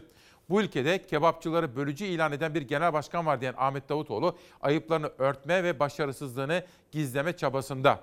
Türkiye'nin Davutoğlu'nun başbakanlığının faturasını içeride ve dışarıda çok ağır şekilde ödediğini belirten Semih Yalçın, Türkiye Cumhuriyeti'nin tarihinin en büyük terör saldırılarına maruz kalması karşısında daha önceleri sergilediği beceriksizliğin ağır faturasını MHP'ye çıkarma çabası ahlaki yoksunluk, densizlik ve terbiyesizliktir dedi. Efendim bunlar da Türk Gün'ün birinci sayfa haberleri. Şimdi sistem tartışması. Savaş o altılı fotoğrafı rica edeyim. O fotoğrafa bir bakınız. Dün sizlere demiştim ki Türk siyasi hayatı bağlamında önemli bir fotoğraf. 6 artı 6 ayrı partinin üst düzey kurmayları bir araya geldiler. Mevcut sistemi değiştirmek için partili cumhurbaşkanlığı sisteminden vazgeçip Cumhurbaşkanı tarafsız ve partisiz olma ilkesini geri getirmek için anlaştılar. Sıradaki haberi izlerken sizler de özgür düşünen Türkiye Cumhuriyeti yurttaşlarının buradaki fikrini şekillendirin. Yani Erdoğan yine Cumhurbaşkanı olsa ama AK Parti liderliğini bırakmış olsa ne olurdu ne olmazdı? Ne illet ne de zillet Haddini bil adı millet Ben başbakanla talibim dedim. Ve çarşı karıştı. İyileştirilmiş, güçlendirilmiş parlamenter sistemin ilk başbakanı olmaya talibim. HDP tarafı Millet İttifakı'ndaki gizli ortaklık hakkını kullanarak bu hanımefendiyi veto etmiştir. HDP ile Abdullah Öcalan'la, Osman Öcalan'la, PKK'yla Sayın Erdoğan ve paydaşlarına aralarına mesafe koymayı öneriyorum. TRT'ye Abdullah Öcalan'ın mektubu çıktı. Niçin biliyor musunuz? İstanbul'da seçim alınsın diye. Yazık yazık. Önümüzdeki seçimlerde Millet İttifakı cephesi için Cumhurbaşkanı aday adayları arasında ismi geçen İyi Parti lideri Akşener, Başbakanlığa talibim çıkışıyla siyaseti dalgalandırdı. Cumhurbaşkanı Erdoğan da tepki verdi Akşener'in sürpriz çıkışına. İttifaklar ve sistem tartışmasında yeni perde aralandı. Adeta guguk kuşu filmini yaşıyor gibiyiz. Sayın Erdoğan hemşire reçit. Bakanları zorba hasta bakıcılar. Partili Cumhurbaşkanlığı sistemi de milletimize giydirilen deli gömleği. Türkiye'nin Cumhurbaşkanlığı hükümet sistemiyle devam edeceği gün gibi aşikarken terör örgütünün güdümünde siyaset yapar duruma düşmesi büyük bir acizliktir. Allah kimseyi böyle bir duruma düşürmesin diyor. AK Parti ve İyi Parti grup toplantıları sistem tartışması üzerinden Erdoğan Akşener düellosuna sahne oldu. İyi Parti lideri Başbakanlığa talibim sözünün gerekçesini anlattı. Erdoğan'ın HDP iddiasıyla tartışma alevlendi. Ben başbakanla talibim dedim. Öyle mi olacak? Böyle mi olacak? Onu mu dedi? Bunu mu dedi? Millet İttifakı olarak bir cumhurbaşkanı adayı göstereceğiz ve bu aday da Türkiye'nin 13. Cumhurbaşkanı olacak. Manzara ortada. Hayalinden vazgeçen lafta iyi ama aslında hayli kötü duruma düşmüş bir başka muhalefet genel başkanı. Türkiye bu ucube sistemle yönetilemez. Çünkü sorunumuz sadece Sayın Erdoğan'ın kötü bir cumhurbaşkanı olması değil, bir sistem sorunu. Gavurun kılıcını çalan Türkiye'yi yönetmek için aday olduklarını açık yüreklilikle çıkıp ilan etmekten korkanlara bu ülke emanet edilemez. Bu ülkede ölümle tehdit edildim. Evim basıldı, her şeyler oldu ama yani bana posta koyup benim de geri durduğum hiçbir hadise olmamıştır. Dayak yerim posta yemem abi. Ya valla şimdi ben tabii ki tarafsız bir gazeteciyim ama gözlemimi, fikriyatımı da söylemezsem olmuyor. O zaman böyle dilimin ucuna kadar gelip ama tamam tarafsızım. Ama Meral Akşener'in böyle bir hani nasıl derler take off position derler uçaklar için böyle kalkış pozisyonda. Meral Akşener iyi, çok iyi gidiyor değil mi? Gerçekten çok iyi gidiyor. İzmir'den günaydınlar. Ha Neptün Soyer hanımefendi aramış. O da kadın gücü için çok çalışan, kadın kooperatifleşme ve dayanışmasını önemseyen bir isimdir. Neptün Soyer biraz evvelki mesajım üzerine organize sanayi bölgeleri konusundaki sözlerim üzerine mesaj yollamış. Teşekkür ediyoruz. Tarım organize sanayilerini de araştırmanızı özellikle rica ediyoruz. Tarım bölgelere plansız programsız yapıyorlar. Güya küçük üretici için deniliyor ama biz yine çırak çıkıyoruz diyor. Bugün konuşacağım isimlerden birisi de Neptün Soyar olsun efendim. Çünkü tarım diyeceğiz. Üreten Türkiye diyeceğiz. Kadınların istihdam, istihdamdaki rolünü yükseltmeyi ve yerini güçlendirmeyi devam ettireceğiz. Severim demiş şair Çetin Kızıldağ. Demokratik bir ülkede. Bu arada efendim Demokrasi Meydanı'nın bu sabahki konuğu şu anda Fox binasına girdi. Biraz sonra sizlerle buluşturacağım. Sinan Yağmur, Aşkın Son Ozanı Neşet Ertaş. Vay Bozkır'ın müthiş bir sesi, tezenesi, Bozkır'ın tezenesi. Hakkının Hakkı, İyi ki Doğdun Hakkı, Özkan İrman'dan gelen bir kitap efendim. Bir maden haberine götüreceğim şimdi sizi. Afyon Postası. Atatürk'ün Batı Cephesi karargahı nihayet restore edilecek. Zafer Müzesi haline geliyor. Afyon'a teşekkür ediyoruz bu konuda. Ardahan. Kömür fiyatları cep yakıyor. Kömürün fiyatı yükseldi, talep düştü diyor Ardahan Medya'nın bugünkü manşeti. Ve Konya'ya geçelim. Merhaba diyelim, gönder gelsin. Konya'da ekmeğe 35 kuruş zam. Minibüs tarifesine zam. Otogaza 75 kuruş zam. Doğalgaza 40 ayda 8 gram zam yapıldı bakın. Doğalgaza 40 ayda 8 zam yapıldı diyor. Bugün Konya gazetesi zam haberlerini manşete taşımış. Antalya'ya geçtiğim zaman Hasan Subaşı ile konuştum. Bu konuyu takip listemize aldık. Antalya gündemdeki Devlet Karagöl ile tüm ovayı kurutuyor. Hasan Subaşı ile de bu konuyu konuştuk. Bu önemli gündem maddelerinden birisini sizlere haber olarak sunacağız ilerleyen dakikalarda. Hakkari'ye gidiyoruz. Bir maden ocağındaki çökme haberiyle devam ediyoruz. Hakkari'de maden ocağı göçtü. İki işçi hayatını kaybetti, bir işçi ağır yaralandı. Hakkari'nin Çukurca Karayolu'nda kent merkezine 25 kilometre mesafede olan Üzümcü köyündeki madende göçük meydana geldi. Özel bir firmaya ait madendeki göçük sonrası bölgeye çok sayıda arama kurtarma ekibi sevk edildi. Ekipler olay yerine hızla gelerek arama kurtarma çalışmalarına başladı. Göçük altından çıkarılan yaralılar Hakkari Devlet Hastanesi'ne kaldırıldı. Ancak göçük altında kalan iki işçiden kötü haber geldi. Ekipler işçilerin cansız bedenine ulaştı. Hastaneye kaldırılan işçilerden birinin ise durumunun ağır olduğu öğrenildi. Geçmişler olsun diyelim. Bugün 7 Ekim. Demokratik bir ülkede diyoruz efendim. Bozkır'dan esintiler Halil Yılmazer kitapları tanıtıyorum. Bir taraftan da konuğum gelmek üzere sizlerle buluşturacağız. Demokrasi Meydanı'nda halkın gerçek gündemini kendisiyle konuşacağız. Neşeli bir gezi günlüğü. Gülsen Çakmak bir süre önce Cumhurbaşkanı Erdoğan'la Amerika gezisinde bulunmuştu. Oradaki izlenimlerini de merak ediyorum konuğumun. Neler oldu? Özkan İrman'ın Süs isimli kitabı da bu sabah Çalar Saat'te. Efendim biz her sabah günün hakkını da vermeye çalışıyoruz ya. Bugün Ekim'in 7'si. 7 Ekim'de Aynı zamanda bir çocuğumuz, bir şehidimiz var efendim. Adı Yasin Börü. Eren gibi kahramanlarımızdan unutmadığımız, unutmayacağımız şehitlerimizden o. Yasin Börü'nün katledilişinin üzerinden bugün tam 7 yıl geçti. Tam da seneyi devriyesi ve annesi Hatice Börü evladının mezarı başında dua ederken Diyarbakır'da 2014 yılında Kurban Bayramı'nda et dağıtırken terör örgütü PKK yandaşlarınca katledilmişti.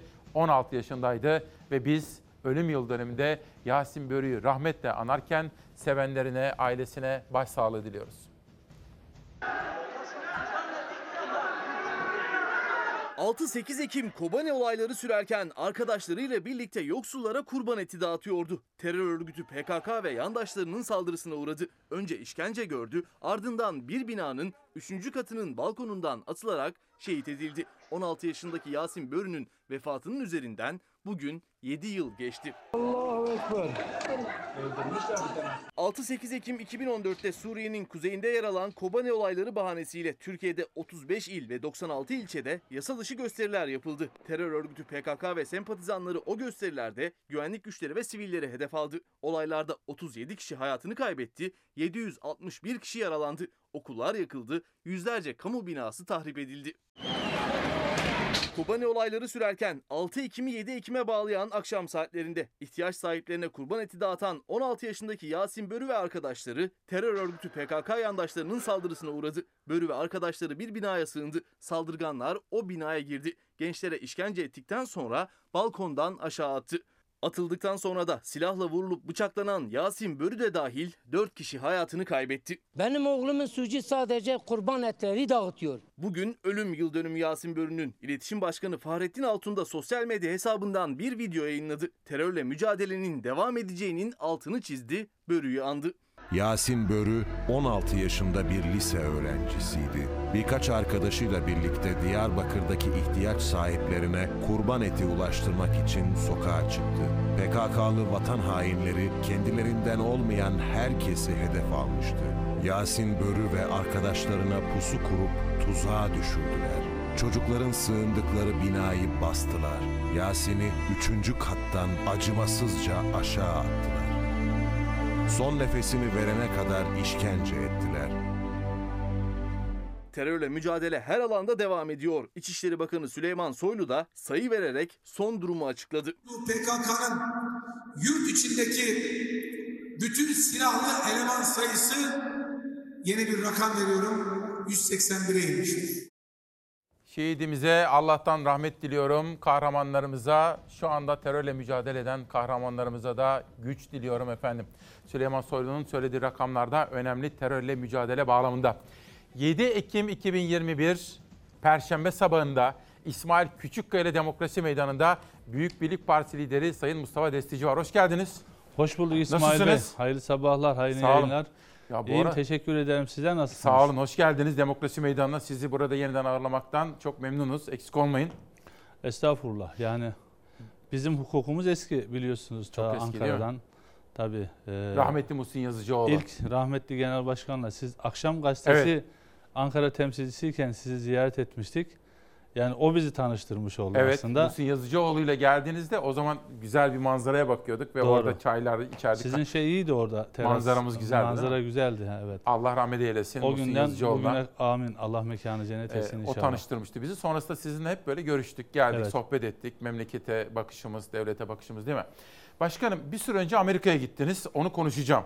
Bir fotoğraf gelsin. Evet. Çünkü sosyal medyada o kadar çok konuşuldu ki. Hatta ya o gün ya ertesi gün Habertürk'te izledim ben sizi. Notlar aldım. Hani oraya bağlandınız. Amerika'dan bağlandınız galiba değil mi? Evet Amerika'dan Heh. bağlandı. Şimdi bu fotoğraf Amerika'da çekildi. Fakat sosyal medyada da çok konuşuldu. Yani dediler ki zaten Cumhur İttifakı'nın önemli isimlerinden birisiniz ve e, burada da görüşüyor musunuz, görüşmüyor musunuz, oraya gittiniz, niye? Bunu biraz sonra konuşalım. Tabii. Polemik konusundan ziyade oradaki yaşadıklarınız, gözlemlerinizi. Çünkü siz bir tweet attınız, çok verimli geçti dediniz. Doğru. Bunları konuşalım. Ama önce halkın gerçek gündemi. Siz şimdi tarım, üretici, kendiniz de böyle bir insan olduğunuz için bunları biraz başlayalım. Sonra bu terörle mücadele bağlamında ne varsa hepsini konuşmak istiyorum. Vaktimiz uzun. Evet teşekkür ederim. Sağ Hemen. Savaş gazeteler gelsin. Demokrasi meydanında bugün demokratik bir ülkede neler konuşulur hepsini tartışmaya devam edeceğiz. Evet. Şimdi başkanım e, siz Cumhur İttifakı'na destek veriyorsunuz ama sizin desteğiniz böyle nasıl diyeyim? Bazen eleştiriyorsunuz, uyarıyorsunuz. Bazen destekliyorsunuz. Yani bence olması gerektiği gibi. Benim gördüğüm. Ama halkın da içinde olduğunuz için buna ne de dersiniz acaba? Önce yurttaş çok net konuştu. En önemli sorun açık ara yoksulluk diyor araştırmalarda. Sizin gözlemlerinize uygun mu efendim bu? Yani halka yakın bir insan olduğunuz için soruyorum. Halkımızın en büyük meselesi nedir şimdi? Şimdi öncelikle şunu söyleyeyim. Biz Cumhur İttifakı'nın içindeyiz. Yani biz 2018 seçimlerinde zaten bir kere resmi ittifak yaptı partiler. 2018 yılında çıkan e, yeni sistem ve yeni seçim yasasıyla birlikte biz AK Parti, Milliyetçi Hareket Partisi ve Büyük Birlik Partisi üçlü bir ittifak yaptık. İttifak iki şekilde oluyor yasaya göre. Bir, ittifak bloğu içinde kendi adayınız, listeniz, ambleminizle giriyorsunuz. İkincisi seçime girme yeterli olan bir parti olma e, şartıyla yani o şart taşıyamıyorsanız zaten yapamıyorsunuz. E, ki o zaman sadece 10 parti vardı bu yeterliliği taşıyan. E, ittifak içindeki bir diğer partinin listelerinden girebiliyorsunuz. Biz onu tercih ederek girdik. Dolayısıyla biz ittifakın bir partisiyiz.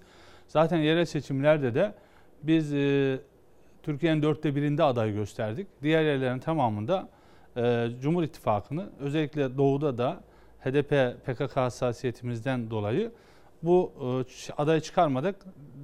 Yani devletin bekasını önceleyerek desteğimizi verdik. Şimdi tabii doğruya doğru yanlışa yanlış deme politikamız bizim kurulduğumuzdan Devam beri ediyor var. değil mi? Mesela Bunu- bar- baraj konusunda siz itiraz ettiniz. Şimdi ben İsmail Bey bu yaz dönemi içinde meclis tatil olduktan sonra 40'a yakın vilayete gittim. Evet. Yani Şırnak'a da gittim, Siirt'e Bitlis'e Vana'da, Kars'a'da, Ardahan'a Erzurum'a bu tarafta Kırklareli'ye, Tekirdağ'a, efendim işte Edirne'ye de, aşağıda Hatay'a da, Antep'e de, Urfa'ya da, yukarıda Sinop'a da, Karadeniz'in tamamı, E, zaten Adıyaman'a da yani Güneydoğu Anadolu'ya da e, İç Anadolu zaten neredeyse hemen hemen her gün e, Ankara'da, Sivas, Eskişehir, Konya, Kayseri. Ne gördünüz bütün buralardayız. efendim? Şimdi benim gördüğüm şu var. Hani e, vatandaşın Kars'takiyle ya da Şırnak'takiyle Kırklareli'ndekinin ya da Hatay'dakinin, Sinop'takinin aslında meselesi aynı. Hani ben şimdi Şırnak'ta biz bir de son 3 ayda Şırnak'ta 12 bin üye yaptık. Yani partimize resmi üye olarak. Böyle de bir teveccüh var her tarafta. Biz zaten yılbaşından bu tarafa e, üye sayımızı %300 artırdık Büyük Birlik Partisi olarak. Aynı şekilde teşkilat sayımızı da buna e, bununla paralel olarak eksiklerimizi tamamlıyoruz. Burada gördüğüm şu. Yani Kars'taki vatandaş da Kırklareli'ndeki vatandaşın ya da Sinop'takiyle Hatay'dakinin ya da Şırnak'takiyle efendim Sivas'takinin, Eskişehir'dekinin problemi aynı. Yani oraya da gidiyorsunuz. İşte hayvan yetiştiren, işte ister küçük baş olsun, ister büyük baş olsun. Onlar da yem fiyatlarındaki bu anormal artışı söylüyor. Ee, tarım üreticilerine gittiğiniz zaman işte gübre fiyatlarından başlayarak girdi maliyetleriyle ilgili şeyler söyleniyor. İşte esnaf mesela diyelim ki biz Şırnak'ta ben dükkan atlamadan diyelim ki 50-60 esnafı gezdim. Ve bundan içinde biliyoruz ki bir seçim önce HDP'ye de oy verenler var. Yani bunu biliyoruz. Ama orada da ve Şırnak'ta mesela diğer illere göre Kars'ta da biraz bunu gördüm. Yani Doğu ve Güneydoğu'da esnaf bizim bu tarafa yani batıya, Orta Anadolu'ya göre esnaf daha genç. Bu en son Eskişehir gezimiz Siz bizim. bayağı geziyorsunuz. Biz, Biz baktık. 40'a yakın vilayete gittik. Yani Güzel saymıyorum. Eskişehir'de esnafımızı da ziyaret ederek hayırlı bereketli işler dileyip hal ve hatırlarını Evet. sorduk. Ne diyorlar size efendim? Mesela esnafımız başkanım diyor diye başlıyorlar. Ne diyorlar Şimdi size? İsmail Bey bu pandemide kapanma sürelerinde gittiğimizde biraz daha serzenişler, işte şikayetler, talepler fazlaydı. Ama bu e, normalleşmeye yani e, hemen biliyorsunuz Kurban Bayramı'ndan önce bir normalleşme sürecine geçildi Temmuz 2021 ile birlikte. Ondan sonra vatandaşı biraz daha rahatlamış gördük. Ama mesela ben e, konuyu şuraya getireceğim. Basit dokunuşlar lazım. Yani bu Mesela? esnafımızın, çiftçimizin, işte hayvan üreticilerimizin problemlerinin giderilmesi için e, destekler veriliyor. Ama biraz daha e, planlı bu işlerin yapılması lazım, programlı yapılması lazım ve e, nokta yapılması lazım. Yani diyelim ki esnaf deyince esnafın tamamı pandemide mağduriyet yaşamadı. Bu bir gerçek. Özellikle hizmet sektöründe olanlar bunu yaşadı. Yani lokantalar, restoranlar bunlar yaşadılar. Şimdi bunlara destekler verildi mi? Verildi. Ama bunların biraz daha artırılması lazım. Biraz daha e, iyi bir inceleme yaparak gerekirse il ilçe esnaf odalarından bunların hangi esnaf daha çok sıkıntı çekmiş, hangisi kirada, hangisi kendi dükkanı, hangisinin cirosu biraz daha detaya inmek gerektiğini düşünüyorum. Esnafla ilgili böyle. Şimdi mesela tarımla uğraşan yani hayvancılıkla ilgili meseleye baktığımız zaman Evet. bu yem fiyatlarıyla ilgili e, daha doğrusu yem üretimiyle ilgili aslında bir e, çözüm bulmak lazım. Mesela Erzurum'da şunu gördük biz. Erzurum Büyükşehir Belediyesi ile Erzurum Atatürk Üniversitesi ortak bir çalışma başlatmışlar ve yem üretecek bir fabrika kuruyorlar. Yani buradaki orada biliyorsunuz hayvancılık çok o, ileride. Aynı şekilde diğer üniversitelerimizin de e, içinde ziraat fakültesi olan, veterinerlik fakültesi olan bunlara yönelmesi lazım. Yani üretmemiz lazım. Aynı şey tarımla ilgili geldiğinizde işte gübreyle ilgili mesela. Çünkü en- maliyetler çok arttı başkanım. Tabii maliyetler çok arttı. Gübre fiyatları almış başını Şimdi gidiyor. bakın yani e, çiftçimiz, köylümüz işin içinden çıkamaz noktaya doğru gidiyor. Ha şu anda e, bir de burada tabii sulama çok önemli ki son yıllarda yapılan baraj sayısına hatta mesela Türkiye'de çok bilinmiyor.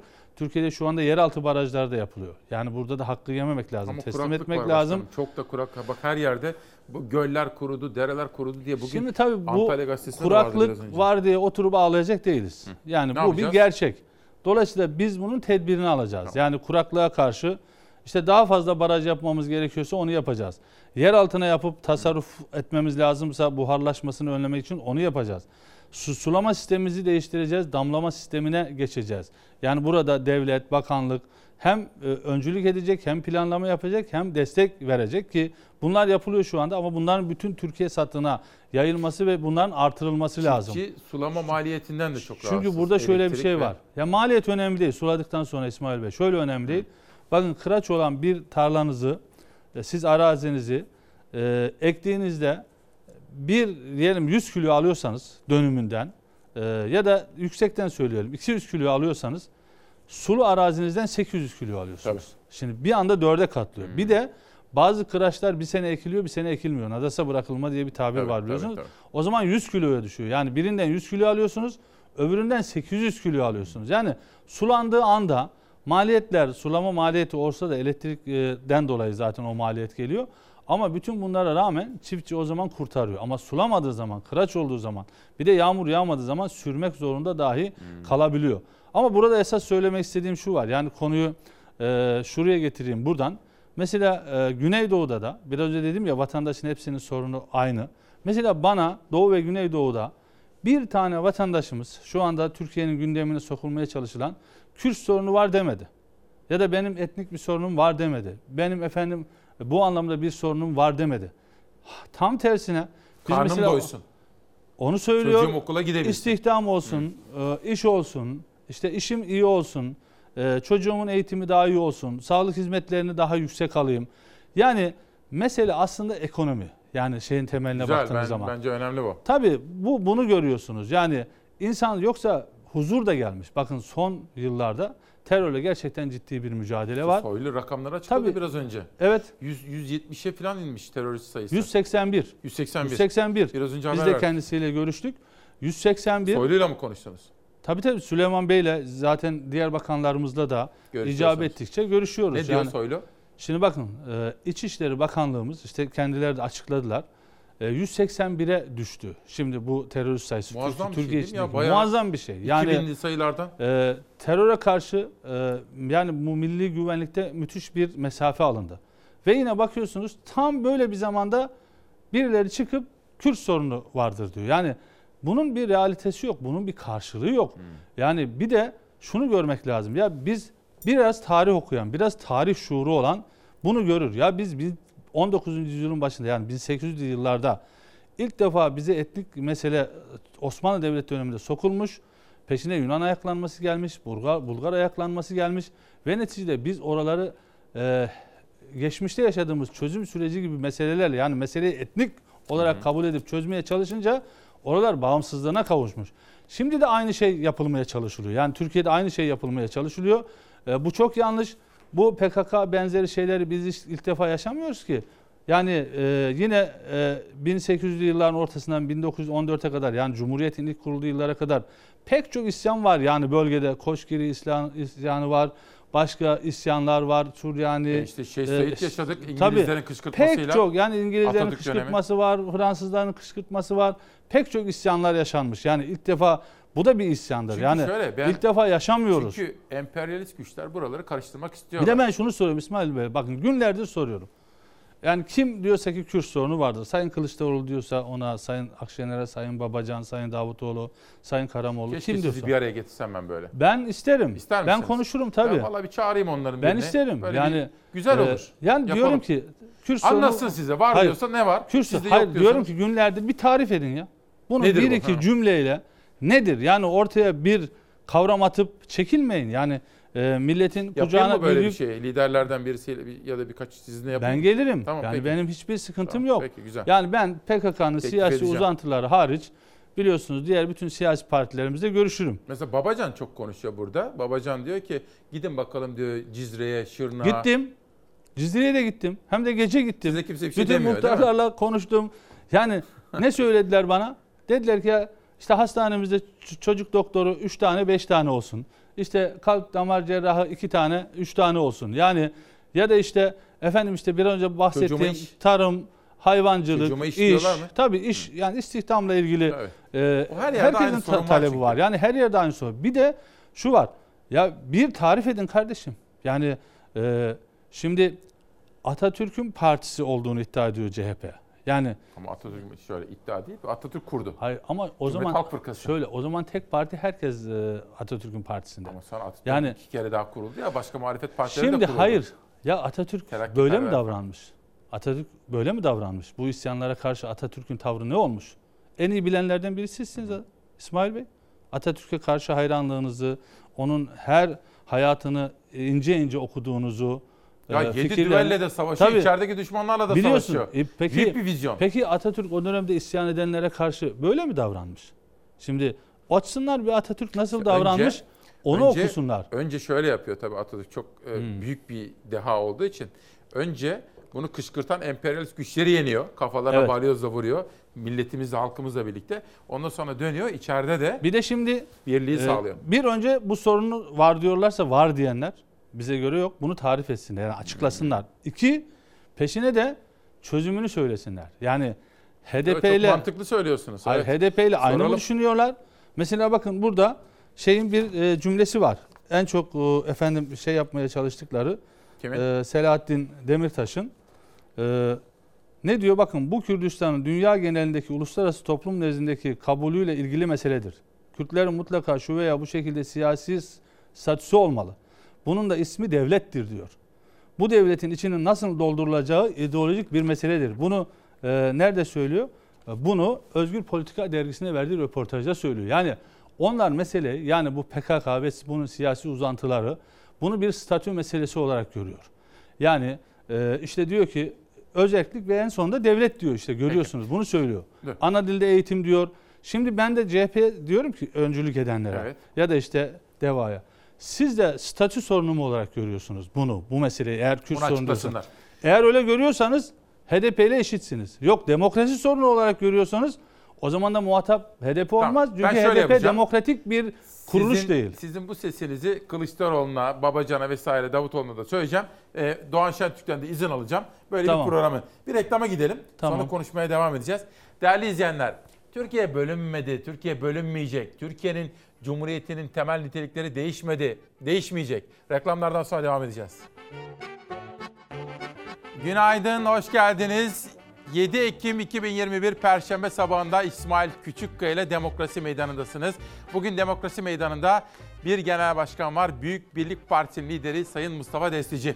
İlk kuşaktaki sözleriyle ilgili yoğun bir mesaj gelmiş, sorular gelmiş. Bugün çok izleniyor program. Yani her zamankinden daha fazla izleniyor. Sizin programınız zaten çok izleniyor. Eksik olmayın ama siz de buraya gelince bir de tabii şimdi şimdi bir de Allah insanın yüzüne görecek. Şimdi Zafer geldi biraz önce. Dedi ki abi dedi Cumhurbaşkanı ile görüşüyor Sayın Destici dedi. Bugün mü görüşme? Bugün e, saat 15.30'da e, zaten şöyle oldu e, biliyorsunuz sizinki dünkü programınız da çok konuşuldu. Evet. Şimdi Biz bütün, bizim bütün programlar çok konuşulur başkanım. tabii e, Ama bazen troll orduları da saldırıya geçerler. tabii e, biz biraz önce söylediniz ya Amerika Birleşik Devletleri'ndeki görüşme. O fotoğraf verir misin Savaş Evet, rica etsem? he. Aslında şöyle söyleyeyim. Bizim bu yayınımız o tarihte olacaktı. Ben sizin Evet, danışmanızla doğru. üç kere e, konuştuk.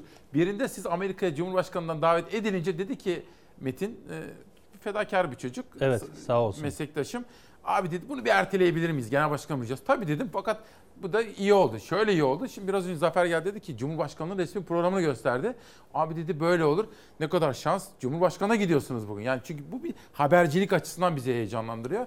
Önce şunu bir anlatır mısınız birazcık başkanım? Şimdi Ee, New York nasıl geçti? Bir Ve kere, davet.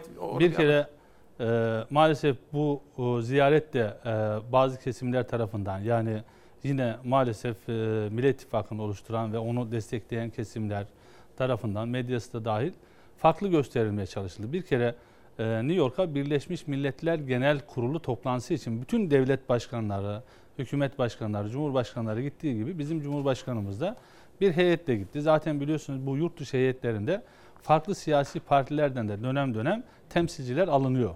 E şimdi e, biz de bu kapsamda davet edildik. Milliyetçi Hareket Partisi'nden de genel başkan yardımcısı arkadaşlar vardı. Bir kere Birleşmiş Milletler Genel Kurulu Türkiye aslında çok başarılı geçti. Yani o ziyaretin iki önemli e, biliyorsunuz gündem maddesi vardı. Birisi e, işte Birleşmiş Milletler Genel Kurulu, e, diğeri de Türk Evi'nin açılması. E şimdi Türk Evi gerçekten muhteşem bir eser ve bunu bütün vatandaşlarımızın ben görmesini arzu ederim. Ee, oradaki bütün devlet başkanları yani Birleşmiş Milletler Genel Kurulu'na gelen herkes, bütün devlet başkanları Türkiye'miz öyle bir noktada ki İsmail Bey belki görmüşsünüzdür daha önce. Eski halini görmüşsünüzdür Gördüm, belki. gördüm. Şimdi muhteşem bir eser olmuş. Yani Orada hatta bir iki Selçuklu motifleriyle belli bir e, şeyle e, kata kadar ondan sonra da Hmm. modern bir mimari. Tabii burada İhsan Sabri Çağlayangil'i de rahmetli anmak lazım. Onun Dışişleri Bakanlığı döneminde alınmış ve bu dönemde de Sayın Cumhurbaşkanımızın öncülüğünde muhteşem bir eser kazandırılmış. Herkes gıptayla bakıyor. Hatta işte İngiltere Başbakanı Boris Johnson geldiğinde önce binayı yani Türkiye'yi bütün hepsi bunu yaptı. Fakat Zaten çok konuşuldu o tarihte. Cumhurbaşkanımız böyle konvoylarla giderken ucu bucağı görülmeyen konvoylar Şimdi o da, medya- o da doğru değil İsmail Bey. Değil o mi? da abartılıyor. Şimdi bakın orada kitlendiği zaman New York'un Biden'ın geldiği. Keşke Biden'ın konvoyunu bir gösterselerdi. Daha mı çok? Diğerler ya kıyaslanmaz. Yani ne yapacak? Türkiye Cumhuriyeti Devleti'nin Cumhurbaşkanı kaldığı otelden Birleşmiş Milletler Genel Kurulu binasına giderken, Türk evine giderken yani otobüse mi? fazla ya. Dolmuşa mı binsin gitsin? Başkanım öyle değildi ama çok fazla. Yok ucu yok bucağı. öyle abartıldığı gibi değil. Tunca Yani Özkan video falan paylaştı ya şimdi şöyle bu işler biliyorsunuz ekleniyor, çıkartılıyor, eski şeylerden konuyor. Öyle mi? Bence orada Montaj uzun o- uzun bir şey yoktu, konvoy yoktu. Peki. Yani ne olması gerekiyorsa yani diyelim ki bir ambulans var, diyelim ki 3-4 koruma aracı var, heyette olanlar var ki heyette çok kalabalık değildi. 4 tane bakan vardı. Bizler vardık. Ne oldu biliyor Şimdi- musunuz? Evet. Çok özür. Bir bağlantı koy. Biraz sohbet e- edeyim diye. Şimdi sonra Moskova'ya gitti ya Sayın Cumhurbaşkanı. Evet. Orada da şimdi sosyal medyada manşetler atıldı. Destici nerede? Desticiyle görüşmediler Ya mi şimdi Moskova'da şöyle diye. bakın bizim Soçi'de. bizim görüşmemiz tabii e, e, Boris Johnson görüşmesinden sonra e, biraz e, görüştük. E, neyi görüştük? Yani oradaki e, Birleşmiş Milletler Genel Kurulu'nda çok güzel bir konuşma yaptı. Yani bence pek çok devletin, yüzlerce devletin dile getiremediği hususlar, özellikle o beşli e, işte e, Dünya veto hakkı olan büyüktür. ülkelere karşı koyduğu tavır.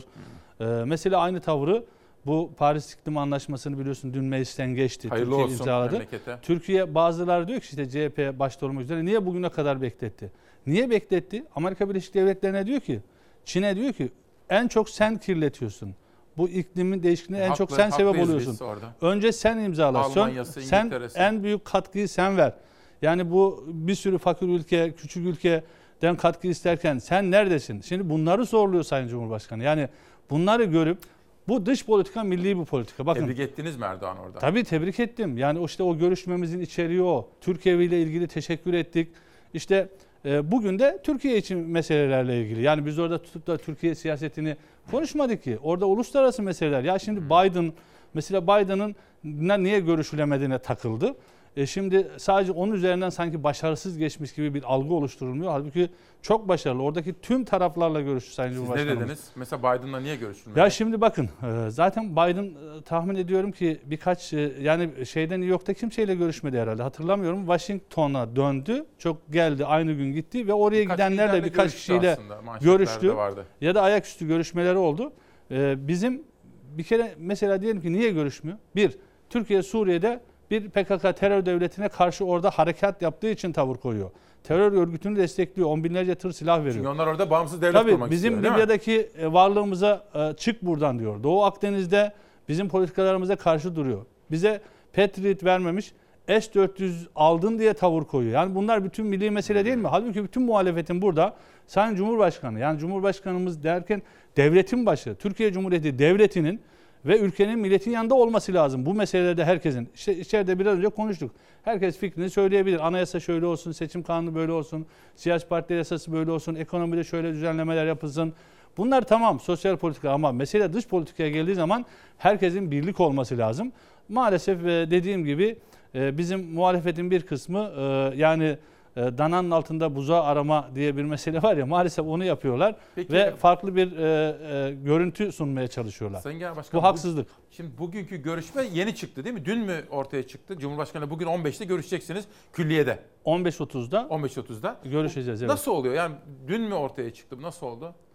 E şimdi Siz mi e, talep ettiniz? Zaten mı davet etti? dönem dönem biliyorsunuz görüşme yapıyoruz. Evet. Sağ olsun Sayın Cumhurbaşkanımızla Türkiye meseleleri üzerine ki e, biz e, bu görüşmeyi de daha önceden özellikle işte anayasa konusu var biliyorsunuz. Evet. Sayın Cumhurbaşkanımız burada uzlaşmacı bir tavırla dünkü grup toplantısında dedi. Bütün partilere çağrı yapıyor. Diyor ki herkes çalışmasını yapsın. Gelin bu darbe anayasasından Türkiye'yi kurtaralım. E, biz de buna destek verdiğimizi, bu çağrıyı samimi bulduğumuzu söyledik. Hatta ben hatırlarsınız bunun üzerine Cumhuriyet Halk Partisi Genel Başkanı ziyaret ettim, Sayın Akşener'i ziyaret ettim. Efendim Demokrat Parti, diğer partilerden bize gelenler oldu. Dedim ki ya gelin konuşalım, bu anayasayı konuşalım. Siz teklifinizi sunun. Daha önce zaten 61 madde üzerinde uzlaşılmış. Ha, uzlaşılmayan maddeler üzerinde de ne yaparız? Ee, alternatifli bir e, milletin önüne e, götürürüz. Milletimiz hangisini derse neticede bu sistem değişikliği e, milletin desteğiyle olmadı mı? %52 oyla millet oy verdiği için yeni sisteme geçtik biz. Yani millet desteklemeseydi bu olur muydu? Olmazdı. Sanki bunu hiç millet desteklemedi, millet hiç oy vermedi. Sadece işte Sayın Cumhurbaşkanımız ve Millet İttifakı, Cumhur İttifakı'nı oluşturan AK Parti, MHP, BBP'nin isteğiyle olduğu gibi, sanki sadece parti yönetimlerinin isteğiyle olduğu gibi konuşulması da büyük bir haksızlık. Bugün ne Bizim konuşacaksınız? mutlaka elbette ki anayasayı konuşacağız, seçim kanununu konuşacağız ve bizim benim bu bütün 35-40'a yakın yaptığım vilayetlerdeki izlenimlerimi elbette ki kendisiyle paylaşacağım ve e, halkın, milletin meselelerinin e, çözümü noktasında çünkü biz e, milletimizin siyasetçiler olarak bizim sorumluluğumuz e, problemlerini tespit edip bunu e, başta Sayın Cumhurbaşkanımız olmak üzere bütün ilgililere, yetkililere e, taşımak, Aktarmak. yapıcı bir muhalefetle ve bunların çözümüne katkı sağlamak. E, Şimdi bakın orada işte Güneydoğu'dan da bahsettik. Ben orada Kürt kardeşlerime de dedim. Bakın sizin PKK'ya ve HDP'ye ihtiyacınız yok. Biz buradayız. Ben Mustafa Destici olarak hangi haklara sahipsem siz de aynı haklara sahipsiniz. Yani eğer burada bir eksiklik varsa gelin bize söyleyin biz sizin yanınızdayız. Ama bizim sorumlu olduğumuz kadar sizin de devletin varlığı, ülkenin bütünlüğü, milletin istiklali ve istikbali noktasında sorumluluklarınız var. Dolayısıyla siz oy verebilirler. Ben insanların oyuna saygı duyarım. Yani e, herkesin tercihine saygı duyarım. Çünkü bizim ilkemiz şudur. Terör ve şiddete bulaşmadıktan sonra herkes fikrini, düşüncesini Güzel. ifade edebilir, söyleyebilir. E, ve burada demokrasi içerisinde çoğunluk e, rejimidir biliyorsunuz demokrasi.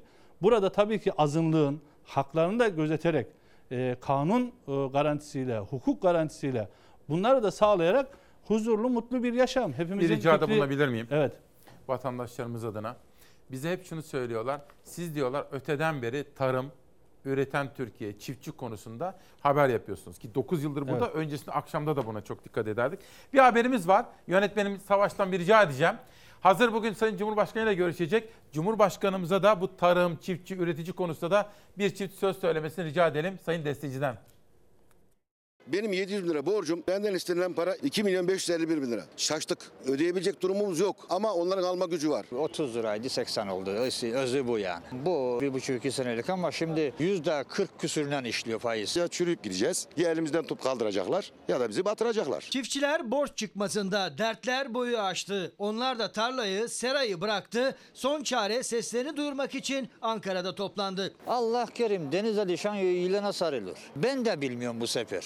Geldik ama ne olacak? Birilerin duyması. Arazilerimizi ipotek yaptılar. Araçlarımızı haciz yaptılar. Banka hesaplarımıza kadar hepsini el koydular. Yani şu anda elimiz kolumuz pahalı. Hacizler gelmeye devam ediyor. Benim traktörümü sattım haciz gelmeden önce hacizden kurtarmak için. 67 lira borca 125 bin lira ödedim. Tarım kredi kooperatiflerine olan borçlarının yapılandırılması, faizlerinin silinmesi için ses yükselttiler. Çünkü artık gelir gideri karşılamıyor, borçlar katlanıyor. Hacizle karşı karşıya kalan çiftçi son çare traktörünü bile sattı. Faize avukata para yetiştirememekten dert yandı. 270 bin lira avukatlık parası. 700 bin liraya karşı. Senin 270 milyar avukat parasını ödemen için 2700 gün durmadan, duraksamadan her gün çalışman lazım. Bunu yıla böldüğümüz zaman 7 yıl 397 gün durmadan çalışman lazım. Bir de avukat yükü var. Bugün 20 milyar benim bir senelik gübre param. Ben avukata niye vereyim 20 milyarı? Sen devletsin. Yani avukat olmadan devlet alamıyor mu parasını? Tarlaya, işine, emeğine küstü çiftçi ve son bir uyarıyla yetkililere seslendi. Atatürk'ün de söylediği gibi köylü milletin efendisidir diyor. Köylü bugüne kadar hep efendiliğini korudu ama bugünden sonra böyle devam eder mi? Burası e- emin olun tartışılır noktada. Çünkü insanların cebi değil evi yanmaya başladı. Evi yanan insanın da sabrı olmayacağını düşünüyorum. Oraya oraya. Şimdi gel gel Hacı abi getir. getir. Ya şimdi şöyle Sayın Destici biz yılda iki kere alıyoruz ortalama değil mi? Şimdi o da her gelişinde sağ Bazen olsun- 3-4 oluyor. Bazen 3-4 oluyor. Sağ ol. Tabii gündeme göre şeye göre sağ olun Evet, siz de davetimize icap ediyorsunuz. Başkanım bunlar ne şimdi çiftçi demişken? Şimdi ben e, biliyorsunuz tarımla, çiftçilikle uğraşıyorum. Yani e, kendi üzüm bağımız var, kendi bahçemiz var. Efendim işte tarlalarımız var. Yengem de orada var. uğraşıyor, sağ olsun, hep Ekip, bize, e, evet, biçiyoruz. sağ olsun. E, şimdi bu üzümler bizim kendi bağımızın üzümleri. Nerenin üzümü? E, Eskişehir Gecek Köyü. E, şimdi Ee, Kara bu üzüm. da biliyorsunuz farklı bir razakı dediğimiz çok farklı böyle Evet, ben e, tabii. kırmızı renkte. Bu işte bak. Bu çok- hünnap. E, bunu siz geçen sene getirdiğimde hiç yemedim demiştiniz. İlk defa yiyorum Evet, Ama bir demiştiniz. şey, annemden fırça yedim. Geçen gün bana bu Mersin'den geldi. Evet. Ya bu dedi sen ne kadar faydalı biliyor musun? Tabii, dedi. tabii. Annem bende ya bu ara şimdi. Ne dedim? Annemizin de ellerinden öpüyorum. Sağ olun. Neler saydı bana bunun faydaları. Bu dedi bir mucizevi bir şey dedi. Doğru. Bu da pekmezimiz. Bu da yine bu üzümden kendi yaptığımız. Bakayım. Organik. Yani biz Ha. şöyle biz arkamız dağ, önümüz ova. Bizim Evet. köyümüz tarihi Selçuklu köyü, medrese köyü ve e, biz e, bizim bağlarımız sulanmaz bile. Yani bırakın e, yani fenli gübre asla kullanmayız ve dolayısıyla tamamen organik. Bu ürünlerimiz tamamen organik. Teşekkür ediyoruz. Ve e, biz tabii bunu e, ikram için yapıyoruz daha çok. Kendimiz Evet, için. evet. Kalabalık bir Eşe dosta. biliyorsunuz. Dokuz kardeş, Biliyor, yedi bilmez olan miyim? iki kız. E, dolayısıyla da eşe dosta e, her gittiğimiz yere ikram ediyoruz. Dostlarımıza şey ağırlıyoruz. Cumhurbaşkanımıza da götürecek misiniz? E tabii. Yani gö- O da çünkü seviyor olmaz. böyle organik beslenme değil mi? Tabii tabii. Biraz önce söyledim ya bize vatandaşlarımızdan geliyor. Biraz söyler misiniz ona da böyle tarım, gözlemlerinizi paylaşın. Şimdi bakın buradaki haberi ben izledim. Evet. Bir, bir ara sizin televizyonunuzda şu yapıldı akşam haberlerinde. Bir kızımızın elinde mikrofon var. Ee, Bir akşam bir çiftçiyi ziyaret ediyor. Bir akşam bir başka ilde çiftçiyi ziyaret ediyor. Onların konuşmalarını aktarıyor. İşte yine bu borçlar meselesi gündeme geliyor. Özellikle tarım kredi üzerinden, tarım kredi e, kooperatiflerinin. E şimdi ben bunun üzerine aradım tarım kredi kooperatifleri başkanı Fahrettin Poyraz Bey, eski e, Bilecik milletvekilimiz. Ya dedim ki nedir bu durum? Yani e, sizdeki durum nedir? Dedi ki başkanım biz e, geçen sene %9'la Ziraat Bankası ile birlikte çiftçilerimize kredi veriyoruz. Bunun 4,5'unu da biz karşılıyoruz. Yani çiftçimiz sadece 4,5 ödüyor. Ama bu faizlerin artmasıyla birlikte bildiğim kadarıyla bu sene bu %17'ye çıktı. Yine bunun yarısını tarım kredi ödüyor. Yani faizi yükleniyor. Peki dedim e, burada gerçekten e, hani e, söyleniyor tefeciden daha fazla faiz alınıyor falan gibisinden. Dedim buradaki e, iddiaya şeyiniz nedir? Bu faiz oranlarını söyledi. Peki dedim geri ödemesi nasıl? Yani bunu 100 kişiye vermişsiniz. Bunun kaçı geri ödüyor, kaçı geri ödeyemiyor? Dedi ki 97 kişisi düzenli ödemesini yapıyor. Ödeyemeyen sadece %3'lük bir kesim. Buna da biz şunu yapmıyoruz dedi. Yani götürüp traktör vermişsiniz mesela. Traktör için şey kullanmış. Hemen traktörü elinden almıyoruz. Yani işlem yapıyoruz ama yine çiftçide kalıyor. Yani e, bekliyoruz yine birkaç sene sonra. Ben de onun üzerine dedim ki ya siz de dedim çıkın bunları anlatın. Yani böyle bir anti propaganda var. Böyle bir konuşma var. Dolayısıyla siz de kurum olarak bunları anlatın, milleti aydınlatın. Maalesef e, bazı eksiklikler var. Yapılan işler anlatılamıyor. Yani vatandaşa aktarılamıyor. E, aktarılamayınca da e, maalesef bu, bu sanki her şey olumsuzmuş gibi bir hava çiziliyor. sorabilir miyim başkanım? E, Ben bunu da doğru Hani- bulmuyorum. Yani doğruya doğru, yanlışa Heh, yanlış demek lazım. Biz bir şey diyeceğim. Samimiyette. Evet. Allah'ınıza söylüyorum. Bakın. Fox nasıl? Efendim? Fox. Fox şöyle bakın biz Büyük Birlik Partisi olarak ilkesel olarak söylüyorum bunu. Biz e, bir kere basın özgür olmazsa siyaset olmaz. Bravo. Bunu çok net Bravo. söyleyeyim. Yani bir kere basının özgürlüğünü her şeyin üstünde tutmak lazım. Bakın Amerika Birleşik Devletleri'nde buna e, benzer bir görüşme de oldu. New York Times geldi. Sayın Cumhurbaşkanımız kabul etti. Evet. Biz de varız. Karşıda 12 gazeteci, 7 bayan, 5 erkek. Sorular sordular. Orada bir gazeteci işte bu basın özgürlüğüyle ilgili fikri dile getirdiğinde Sayın Cumhurbaşkanımız çok açık yüreklilikle sordu. Dedi ki bana bir tane isim söyleyin dedi o gazeteciye, New York Times'ın e, temsilcisine. Yani Türkiye'de gazetecilik yaptığı için sırf gazetecilikten dolayı, e, fikrinden dolayı, yazılarından dolayı eğer e, tutuklanan ya da hapiste olan bir isim söyleyin dedi. Bir birkaç tane isim söyleyin dedi. İsim söyleyemedi. Yani Türkiye için böyle bir kanaat oluşturulmaya çalışılıyor. Yani e, dünyada maalesef bazı çevreler bunu yapıyor. Aynen mesela biraz önce konuştuğumuz meselede olduğu gibi. Aslında bu Kürt sorunu derken Peki böyle bir Türkiye durumda içinden çok batıya Peki. e, mesaj verilmeye Böyle bir çalışılıyor. durumda diyelim böyle bir algı var ise, gerçek değilse ne yapmak gerekir? İşte siz buraya geliyorsunuz değil Evet. mi düzenli? Mesela e, işin doğrusu bu değil midir? Gelsinler sorulara muhatap olsunlar. Mesela Fox diyorsunuz ya başkanım. Evet. Fox'un muhabirleri tarlaya gidiyorlar, bahçeye gidiyorlar, fabrikaya gidiyorlar, atölyeye gidiyorlar. Yani sizin yaptığınızı yapmaya çalışıyor. Bu da bizim kamu görevimiz aslında. Bak demokratik bir ülkede nasıl olur? Tabii e, kamu görevi yapıyor basın. Biz bunu önemsiyoruz. Yani Sağ olun. E, ikincisi mesela ben şeyi duydum. İşte dünkü yayın için Rütük'ün inceleme başlattığını duydum. Evet. Bunu da doğru bulmuyorum. Doğru değil. Yani şöyle Ee, mesela siz bunu kendi içinizde değerlendirmelisiniz. Yani işte Selahattin Demirtaş kimdir? İşte Selahattin Demirtaş'ın eşi üzerinden bir mühendislik çalışması yapmaya Hayır, çalışıyor. bunu reddederim. Hayır bunu ben e, genel kamuoyu için Ha, söylüyorum. ha, Yani, ben ben ben e, sadece şunu söyleyeyim. Yani bir ben nasıl ki Selçuk Bayraktar'ı Tabii, 15 tabii. gün önce burada izlediniz mi onu? İzledim, Selçuk evet. Bayraktar canlı Tabii, yayına tabii. geldi. Çok da memnun kaldı. Ondan sonra memnun kaldı. Yani görüşünü ifade. Burası Türkiye'nin kanalı. Ben bakın Doğan Şentürk'le birlikte biz Ankara'ya gittik. Evet. Ben valla Cumhurbaşkanımızı da davet ettim. Gelsin dedim buraya ya da biz gidelim külliyede bir sabah yayını. Güzel olmaz mı? çok güzel olur. Mesela Niye hayal edin. olmasın? Mesela ben gittim külliyeye. Evet. Ama bir soru soracağız. Yani bir soru soracağız. O da yanıt verecek. Ülkenin Cumhurbaşkanı çok deneyimli bir insan. Ben de 30 yılımı bu işe vermişim gazeteciye. Güzel olmaz mı? Olur. E, çok güzel olur. Yani herkesin çıkması lazım. Her kanalda konuşabilmesi lazım, davet edilmesi lazım. Ama genel ilke şu, biraz önce söyledim ya. Yani e, yasaklarla değil, e, kurumlarımız, Bravo. basın kurumlarımız da yani Fox TV'de ya da başka bir televizyon kanalda kendi içinde yani basın özgürlüğüyle basın ahlak ve ilkelerini şey götürmesi lazım. E, paralel. Bu güzel mantık. E, tabii Bravo. götürmesi lazım. Devletin, ülkenin, milletin ya da vatandaşın kahir ekseriyetinin hassasiyetlerine de öncelenmesi lazım. Mesela şimdi biz 6-8 Ekim olaylarının yıl dönümündeyiz. Bugün mesela Yasin Börü'nün Tabii. şehit e, edilmesinin yıl dönümü. Biz biraz önce yıl haberi de dönümü. verdik. Yıl tam bugünü. Tabii. Mesela biz şunu yapmamız lazım başkanım bak hep beraber. Şimdi PKK nedir? Terör örgütü. Terör örgütü. Bitti. Tabii. HDP'de onun uzantısıdır. Siyasi uzantısıdır. Ah bir dakika. Yani bak İsmail Bakın, Bey. ben hukuken konuşuyorum. ERANK neyse, PJAK neyse, e, PYD neyse, YPG neyse, KCK neyse, PKK neyse HDP'de odur. Bak şöyle sohbet Sadece edelim.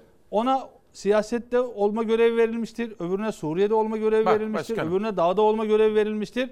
Öbürüne yürütme e, konseyi olma görevi Şöyle verilmiştir. söyleyelim. Sadece görev Şimdi bak, dağılımı yapılmıştır. Terör örgütüne terör örgütü diyelim. Tabii. Bence PKK terör örgütüdür. Sizce de öyle. Ama siz siyaset insanısınız. Ben tabii gazeteciyim. Şimdi ben şunu da düşünmek durumundayım. Şöyle. Devletimizin hukuk kurumları var. Mesela Yüksek Seçim Kurulu partiye izin veriyorsa, katılıyorsa ve mecliste bugün temsil ediliyorsa yaklaşık işte 7-8 milyon insan oy veriyorsa o da bir partidir. Kapatılmadığı sürece. Haksız mıyım? Şu anda hakkında bir kapatılma davası var. Ama daha sonuçlanmadı. Ve yüzlerce Kapatılırsa e, anlaşırız. ilgili de e, yine siyaset yasağı ve ceza isteniyor. Şimdi e, böyle bir süreçte siz bak ne dedim Emre önce? Ben sizin fikrinize saygı duyuyorum. Yani fikren onlar da herkes düşüncesini söyleyebilir. Sınırımız terör ve şiddet. O kadar. Yani terör ve şiddete Güzel. bulaşmayacak. Yani bizim ya bakın burada e, bu 6-7 Ekim olaylarında öncelikle ben Yasin Börü başta olmak üzere e, 40'a yakın vatandaşımız ikisi polis Şehit hayatını oldular. kaybetti. Bak biz bakın, bunu sabah Bakın orada ölen çocuklar Kürt çocukları. İsmail Bey, Yasin Börü nasıl öldürüldü? Yani Kurban Bayramı süreci, Kurban Bayramı'nın içindeyiz. Fakire fukaraya et dağıtırken sıkıştırılıyor, bir eve sığınıyor, evden ihbar, ihbar ediliyor, geliyorlar. Üçüncü kattan aşağı atıyorlar. Sonra üzerinden araçla geçerek, geçerek ciğerlerini patlatarak öldürüyorlar. Ve bu neyin üzerine oluyor? Bu Selahattin Demirtaş'ın şimdi bazı çevreler tarafından böyle şirin, masum, sanki haksız yere cezaevinde tutuluyormuş gibi e, gösterilmeye çalışılan bir terör örgütü uzantısının azmettirmesiyle oluyor. Yani bu insan, yani şimdi Selahattin Demirtaş tutup da hayır evinden mi e, cezaevine götürdüler? Şimdi hayır kuruluşundan mı aldılar götürdüler? Bakın haklarımıza acil çağrı diyor İsmail Bey. Bak o, o günü hatırlayalım. Kobani'de durum son derece kritiktir. IŞİD saldırılarını ve AKP iktidarının Kobani'ye ambargo tutumunu protesto etmek üzere halklarımız sokağa çıkmaya ve sokağa çıkmış olanlara destek vermeye çağırıyoruz diyor. Aynı gün bakın Selahattin Demirtaş'ın fotoğrafı. bir şey sorabilir miyim? Akşam. Sonra Başkanım. diyor ki aslında kendi kendine diyor ki ben ne yaptım diyor. Bak terini siliyor. Ama dün hanımı burada diyor ki pişman değil diyor. Yani 37 Yo, yo, insan yo, ölmüş. bakın, şimdi bak. 37 insan Bak, bir ölmüş şey İsmail. Bey. Dün bak ya ben şey- sizinle ilgili bir başkanım. şey söylemiyorum. Yo, yo, Onun ben- ifadesi bir- bir- üzerine bak, söylüyorum. Bir şey söyleyeceğim başkanım. Tamam bir şey söyleyeceğim. Bak. Şimdi yayına ben yayına bakarsanız izlediniz. Evet. Herkes izledi. Kime sorduysam ben dün devlette de konuştum. En ufak bir şey yok orada. Tertemiz Hayır, bir yayın. Çünkü ben benim, anlamda, benim ilkelerim belli. Ama bak anlamda mesela şey yok. Ben onu söylemiyorum. Sadece orada eşinin siz dediniz ki Ama yani ba- bu, iş, bu işlerden e, bu yapılan işlerden e, pişmanlık duyuyor mu? Nereden girdim bu işlere falan diyor mu? O da dedi ki 5 yıl cezaevinde yatıyor. O da dedi ki hayır pişman değil biz de pişman değiliz. Halbuki şunu söyleseydi, eşi şunu söyleseydi ya da kendisi ya biz böyle bir şey yaptık ama 37 vatandaş hayatını kaybetti. Ee, bunlardan büyük üzüntü duyuyoruz. Ee, keşke bunlar yaşanmasaydı. Çünkü Türkiye Cumhuriyeti Devleti bakın IŞİD'e, DAEŞ'e karşı en güçlü mücadeleyi veren devlet. Eğer Türkiye Cumhuriyeti Devleti olmasaydı bırak bu Aynel Arap Kobani olaylarından önce Halepçe katliamında yani e, Saddam bütün Kürtleri orada kimyasal silahlarla imhaya tabi tuttuğunda Türkiye aldı kucakladı. Yani bizim Kürt, Türkmen, Çerkez, Boşnak, Laz diye bir ayrımımız yok ki. Biz hepsini kardeş olarak şey görüyoruz. soracağım. Ama Başkanım. sen şimdi eline silah almış terör örgütünü e, desteklersen e, elbette ki e, biz buna e, olumlu Bir bakamayız. şey söyleyeceğim. Bir dakika. Şimdi dünkü yayında başkanım 6 Ekim lafı yok, 8 Ekim lafı yok. Yani hani ben çünkü onu başka yönüyle burada konuşturdum, konuşturmak istedim. Çünkü eşi gelse sorardım. Tamam mı? Evet. 6 Ekim, 8 Ekim değil. Benim ona oradaki o sorum da şuydu. Ya Selahattin Demirtaş şimdi 5 yıldır e, içeride, karısı dışarıda, çocukları dışarıda. Hani acaba ben nereden girdim bu işlere, siyasete hiç bulaşmasaydım? Sorumun bağlamı tam olarak buydu. Ama size bir soru var bir dakika. Aytun Çerkin gazeteci. Çok Evet. sevdiğim bir meslektaşım. İlgiyle izliyoruz. Bugün Cumhurbaşkanı ile görüşecek Sayın Destici. %3 veya 5 istiyordu Sayın Destici. Baraj konusunda konuşacak mı Cumhurbaşkanıyla? Aytun Çerkin sözcü yazarı soruyor. Şimdi şununla ilgili bir iki kelime daha söyleyeyim. Müsaade Önce bunu edersen- yanıtlayın, sonra dönelim. Tamam dönelim. Ee, biz Büyük Birlik Partisi olarak kurulduğumuz günden bu tarafa e, barajın sıfır olmasını savuna geldik. Bunu açıklıkla ifade ediyorum. E, sadece baraj değil siyasi partiler yasasında işte e, siyasette finansmanın şeffaflığı, işte ön seçim. Bakın şimdi e, Millet İttifakı'nı oluşturan partiler. Bir örnek vereyim. Diyorlar Evet. yani tek adam, tek adam, tek adam işte yargıya da o talimat veriyor, meclise de o talimat veriyor. Şimdi büyük bir haksızlık. Önce bunu söylüyorum ama dönelim kendilerine bakalım. Bir HSK seçimleri oldu mecliste İsmail Bey. 7 üye seçildi. Nitelikli çoğunluk gerektiği için ne Cumhur İttifakı'nın ne de e, diğer tarafın geride kalan tamamının yani 360 nitelikli çoğunluk yok. Onun üzerine ne yaptılar? Uzlaştılar. Yani 3 aday AK Parti, 2 İyi Parti, 1 MHP, 1 CHP. Ve ne yaptılar biliyor musun? CHP ve MHP eleştiriyor ya tek adam belirliyor diyor. Genel başkanları isim belirledi. Milletvekillerinin üstüne bu cetveli verdiler. Çarpıyı koydular. CHP grubuna dediler ki bunlara oy vereceksiniz. İyi Parti grubuna dediler ki bunlara oy vereceksiniz. Hani siz demokrasi diyorsunuz? Hani milletvekilleri özgürce oy kullansın, özgürce seçsin diyorsunuz? Şunu yapsalardı eğer meclis gruplarını toplayıp serbest bırakıp orada 3 her 7 kişi için üçer tane seçenek var. Yani 21 aday var. Milletvekillerini serbest bıraksalardı ben o zaman derdim ki evet siz e, demokratik davranıyor. Başkanım Ama bir şey diyeceğim. bak bunu yapmıyorlar. Kendilerinin eline en ufak bir fırsat geçtiğinde ya bir de Cumhurbaşkanlığı yetkilerine sahip olsalar Allah bilir neler yapacaklar. Bir şey bir de diyorlar yani sistemi değiştireceğiz, başbakan olacağım. Şimdi Aytunç bana kızar. Soruma yanıt vermedi. Usta politikacılık yapıyor der. Baraj konusunda Cumhurbaşkanımıza konuşacak mısınız? Biz bakın İsmail Bey bizim heyetimiz daha önce Adalet ve Kalkınma Partisi AK Parti'yle iki kere görüştü. Biz baraj konusunda Büyük Birlik Partisi olarak sıfır olmasını ve azami 3 olması noktasında biz görüşümüzü net serdettik. Yani bunu elbette ki Sayın Cumhurbaşkanımıza da daha önce ifade ettim. Bugün de ifade ederim. Kamuoyu önünde de söylüyorum. Yani biz inandığımızı e, bir doğru üslup içerisinde e, biz her ortamda ifade ettik ve ifade edeceğiz. Ama bir uzlaşma aranıyor. Şimdi bir önce anayasayla ilgili söyledim. Keşke diğer siyasi partilerimiz de buna dahil olsa da bir uzlaşmayla gerçekten yeni sistemle birlikte e, mecliste temsilde adalet güçlendi. Bakın şimdi halkın geçen seçimde oy verdiği %99'u mecliste temsil ediliyor. 13-14 tane siyasi parti var. Beşi Keşke baraj sıfır üzere. olsa. Keşke sıfır olsa. Zaten ben de onu söylüyorum. Yani baraj sıfır olsa yoksa bizim Büyük Birlik Partisi olarak kendimizin bu ittifak esasından dolayı bir baraj problemimiz yok ki. Biz şu anda bunu kendimiz için, e, partimize de şahıslarımız için istemiyoruz. Biz Türkiye için, Türk demokrasisi için Bence istiyoruz. de güzel olur. Bunu isterken diyoruz ki bak ön seçim olsun en az yüzde seksen. Milletvekilleri ön seçimle gelsin. Diğer taraftan siyasetin finansmanının şeffaflığı çok önemli. Yani biz bunu Ben sağlayamazsak sabah bir Pek çok problemi ben çözemeyiz. izleyenlerime şöyle dedim. Dedim ki şöyle düşünün dedim. Bir haber vardı sistem haberi. Son olarak bunu size sormak istiyorum. Düşünün dedim. Sayın Recep Tayyip Erdoğan Cumhurbaşkanı yine devletimizin başında makama saygı duyuyor değil mi? Devlet bizim için kutsal. Ama AK Parti lideri değil. Ne olurdu mesela? Şimdi olabilir. Yani bunu isteyenlere de bunu söyleyenlere de saygı duyuyorum. Ama önemli olan şu. Biz öyle bir demokratik e, olgunluğa erişmeliyiz ki herkes ve her siyasi parti açısından söylüyorum. E, daha önce de mesela diyelim başbakanken siyasi parti genel başkanıydı ve icranın başı da başbakandı.